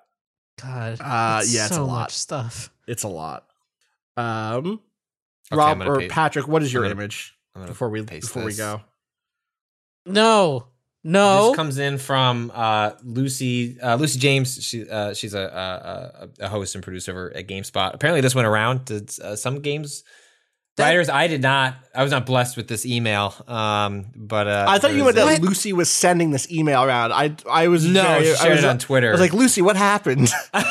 Why? you know, look, lots of people leave to write, you know, become PR people out of the game space, but you have to do, uh, yeah. So there's, uh, there is, so the headline is experts reveal shocking video of what our hands could look like if they evolved for gaming. Um, and there's an attached image, No. um, in which, uh, you know, uh, your, you know, your fingers that'd be, you know, gripping on the L1 and Your index and L2, middle fingers. the index and middle fingers have become like ET, um, just extremely uh, long, but the rest of the hand has not, um, and is, is otherwise proportioned, you know, relatively normal to what you would expect from a hand. But these fingers have gotten ext- extremely big, so you can hit those, you know, get those, get those, get those buttons. I have this email. Do not fear it. Homo ludens. I found it. I found the ET email, and game here's the thing. The thing that the reason I had to find it was because if if you look at the it says shocking video of what our hands could look oh, like. Oh, that's a good point. Oh no. I need to find a video. I see. Oh, mine says image. Maybe they said Huh. video, and oh nope, I found the video. Here we go. Oh no! Here we go. This is on YouTube. Hand evolution. Three No. model of No. in the future. Click This is not how things work. twenty views. Casino review experts uh, Oh, show how it's evolution blue. within our hands in the moving? next 50,000 years could be the key to being better gamers. This is a nightmare. Also, thumbs are bigger Yeah. and more bulbous. No, they are. Experts say the increase in buttons on controllers will mean our hands need to do more work. This is just, I'm not saying the brand that did this because this whole thing is about conning people like us to saying their name into yeah, a no, no, microphone. no, no. You want to do the Google work, you can do the Google work, but Right. The So you ring have and to little finger would presuppose recede. Oh my god. that Uh-huh. we would live in a world where people Yeah. would choose their mate based on your ability to handle the Duke Xbox controller. and like, oh, I'm sorry, you're using a you're using a PS5 DualShock. Mm, nope, sorry, little man. Uh, get Absolutely me, not. bring me that that Chad over there with the large controller. There is an image in this thing that yeah, these images Oh, cannot. are nightmare. What? Ah. the little ones. This how is how quickly does this happen? Fifty thousand years. Oh. This is what it's the thing. This is why I'm like, it's nothing. And they have, I think they have an image here of Cyberpunk. It's like, oh, around then, then that game will be fully playable, finished, ready to ready to go, Ready to go. the new Uh-huh. gamer hands of the future. Uh, well, thank you for ruining my day, Patrick. Where can people find you on Twitter? At Patrick Klepek.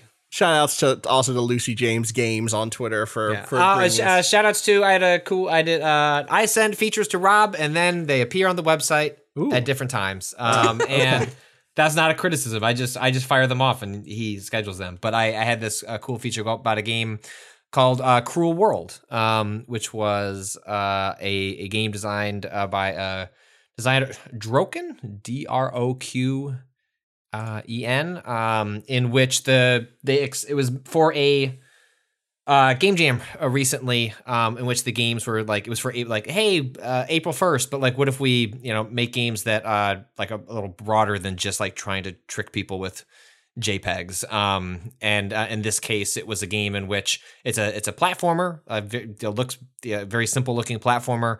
um, but there are, are terminals um, spread throughout, um, and those terminals can give you clues on how to get through a room, um, or they can uh, be a save point at times, um, and you have to hack them in order to get access to either the save point or to uh, the clue.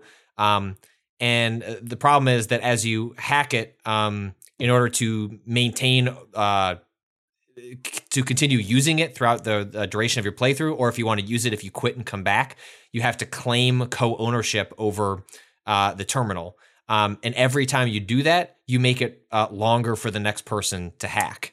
Um, the idea Huh. being that players will inherently be selfish on their playthrough and eventually make the game completely unplayable um, instead of just learning how to play the game without accessing the terminals or doing so on a temporary uh, basis. And so the designer predicted within a couple of days the game would be rendered unplayable um, as a result of the actions of players. And they have still, uh, you know, uh, hacked the terminals and maintained it in certain ways, but have like found alternate ways of playing the game or distributed uh, hacked versions of Cruel World that allow you to heal um, the space. Um, and have just done a lot of really interesting things uh, for a game that was like designed to be nihilistic. Um, players have found a way to pierce, like kind of persevere or adapt anyway.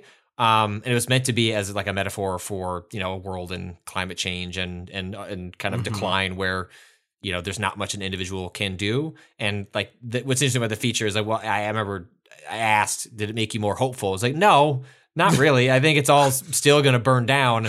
But I think what's surprising is how humans will adapt to the world burning down around them, um, which is not necessarily an optimistic viewpoint, but is Nope. Yeah. is is probably true. Um, so that's a I, uh, players are meant to make Cruel World unplayable. Now they're saving it. Um, that's a feature I just had to go up on the site. Cool. People should go check that out. Waypoint.vice.com, twitter.com slash waypoint. Rob, where can people find you on uh, Twitter? Uh, at Rob Zacny. Right. Cado. Just hang out waiting for Patrick to bring me the next feature. Let me schedule it. And then I send a bill to Vice. Pay me editor's wages for adding this to DeskNet. Uh, Cado, where are you on Twitter? A underscore Cado underscore appears. Cado, did you you get a- see? Did you see there was a person somewhere who was like, Cado has got to change his name on Twitter because it's Rip Cado, and every time I see it, it gives me a heart attack.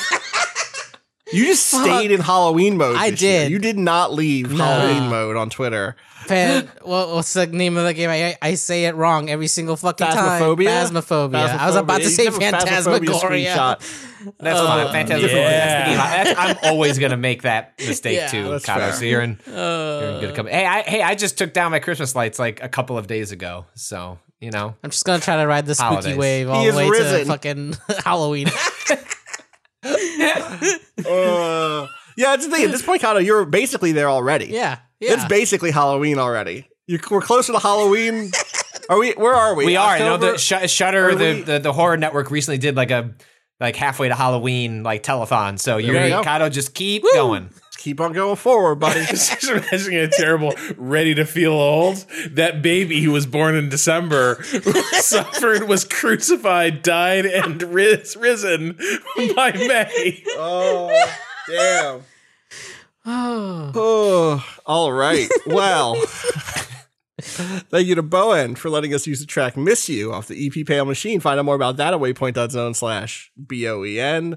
We'll be back later this week with some some more stuff. Uh, when is your when can you talk about more NieR stuff? Is that this week or is that is that I still the future? No, I have to look at it. Like there was a document that I I, I have now gotten past that point in the game, but Uh-huh. I had not gotten nearly towards that in when we first talked about it. So I'll look at that. Maybe Okay, we can cool, cool, weigh in Maybe, on. maybe do a check in. Talk about it All Thursday, right. yeah. There should be a new Resident Evil demo, but I think that might not get turned on till Friday. They're doing a big showcase, like the last like look at the game, Ah, and I see. Uh, like data miners found that like a new demo has been uploaded to the PSN. So we'll see if that comes out before we record the pod. All right, well, stay tuned. We'll be back on Friday. Until then, fuck capitalism. Go home.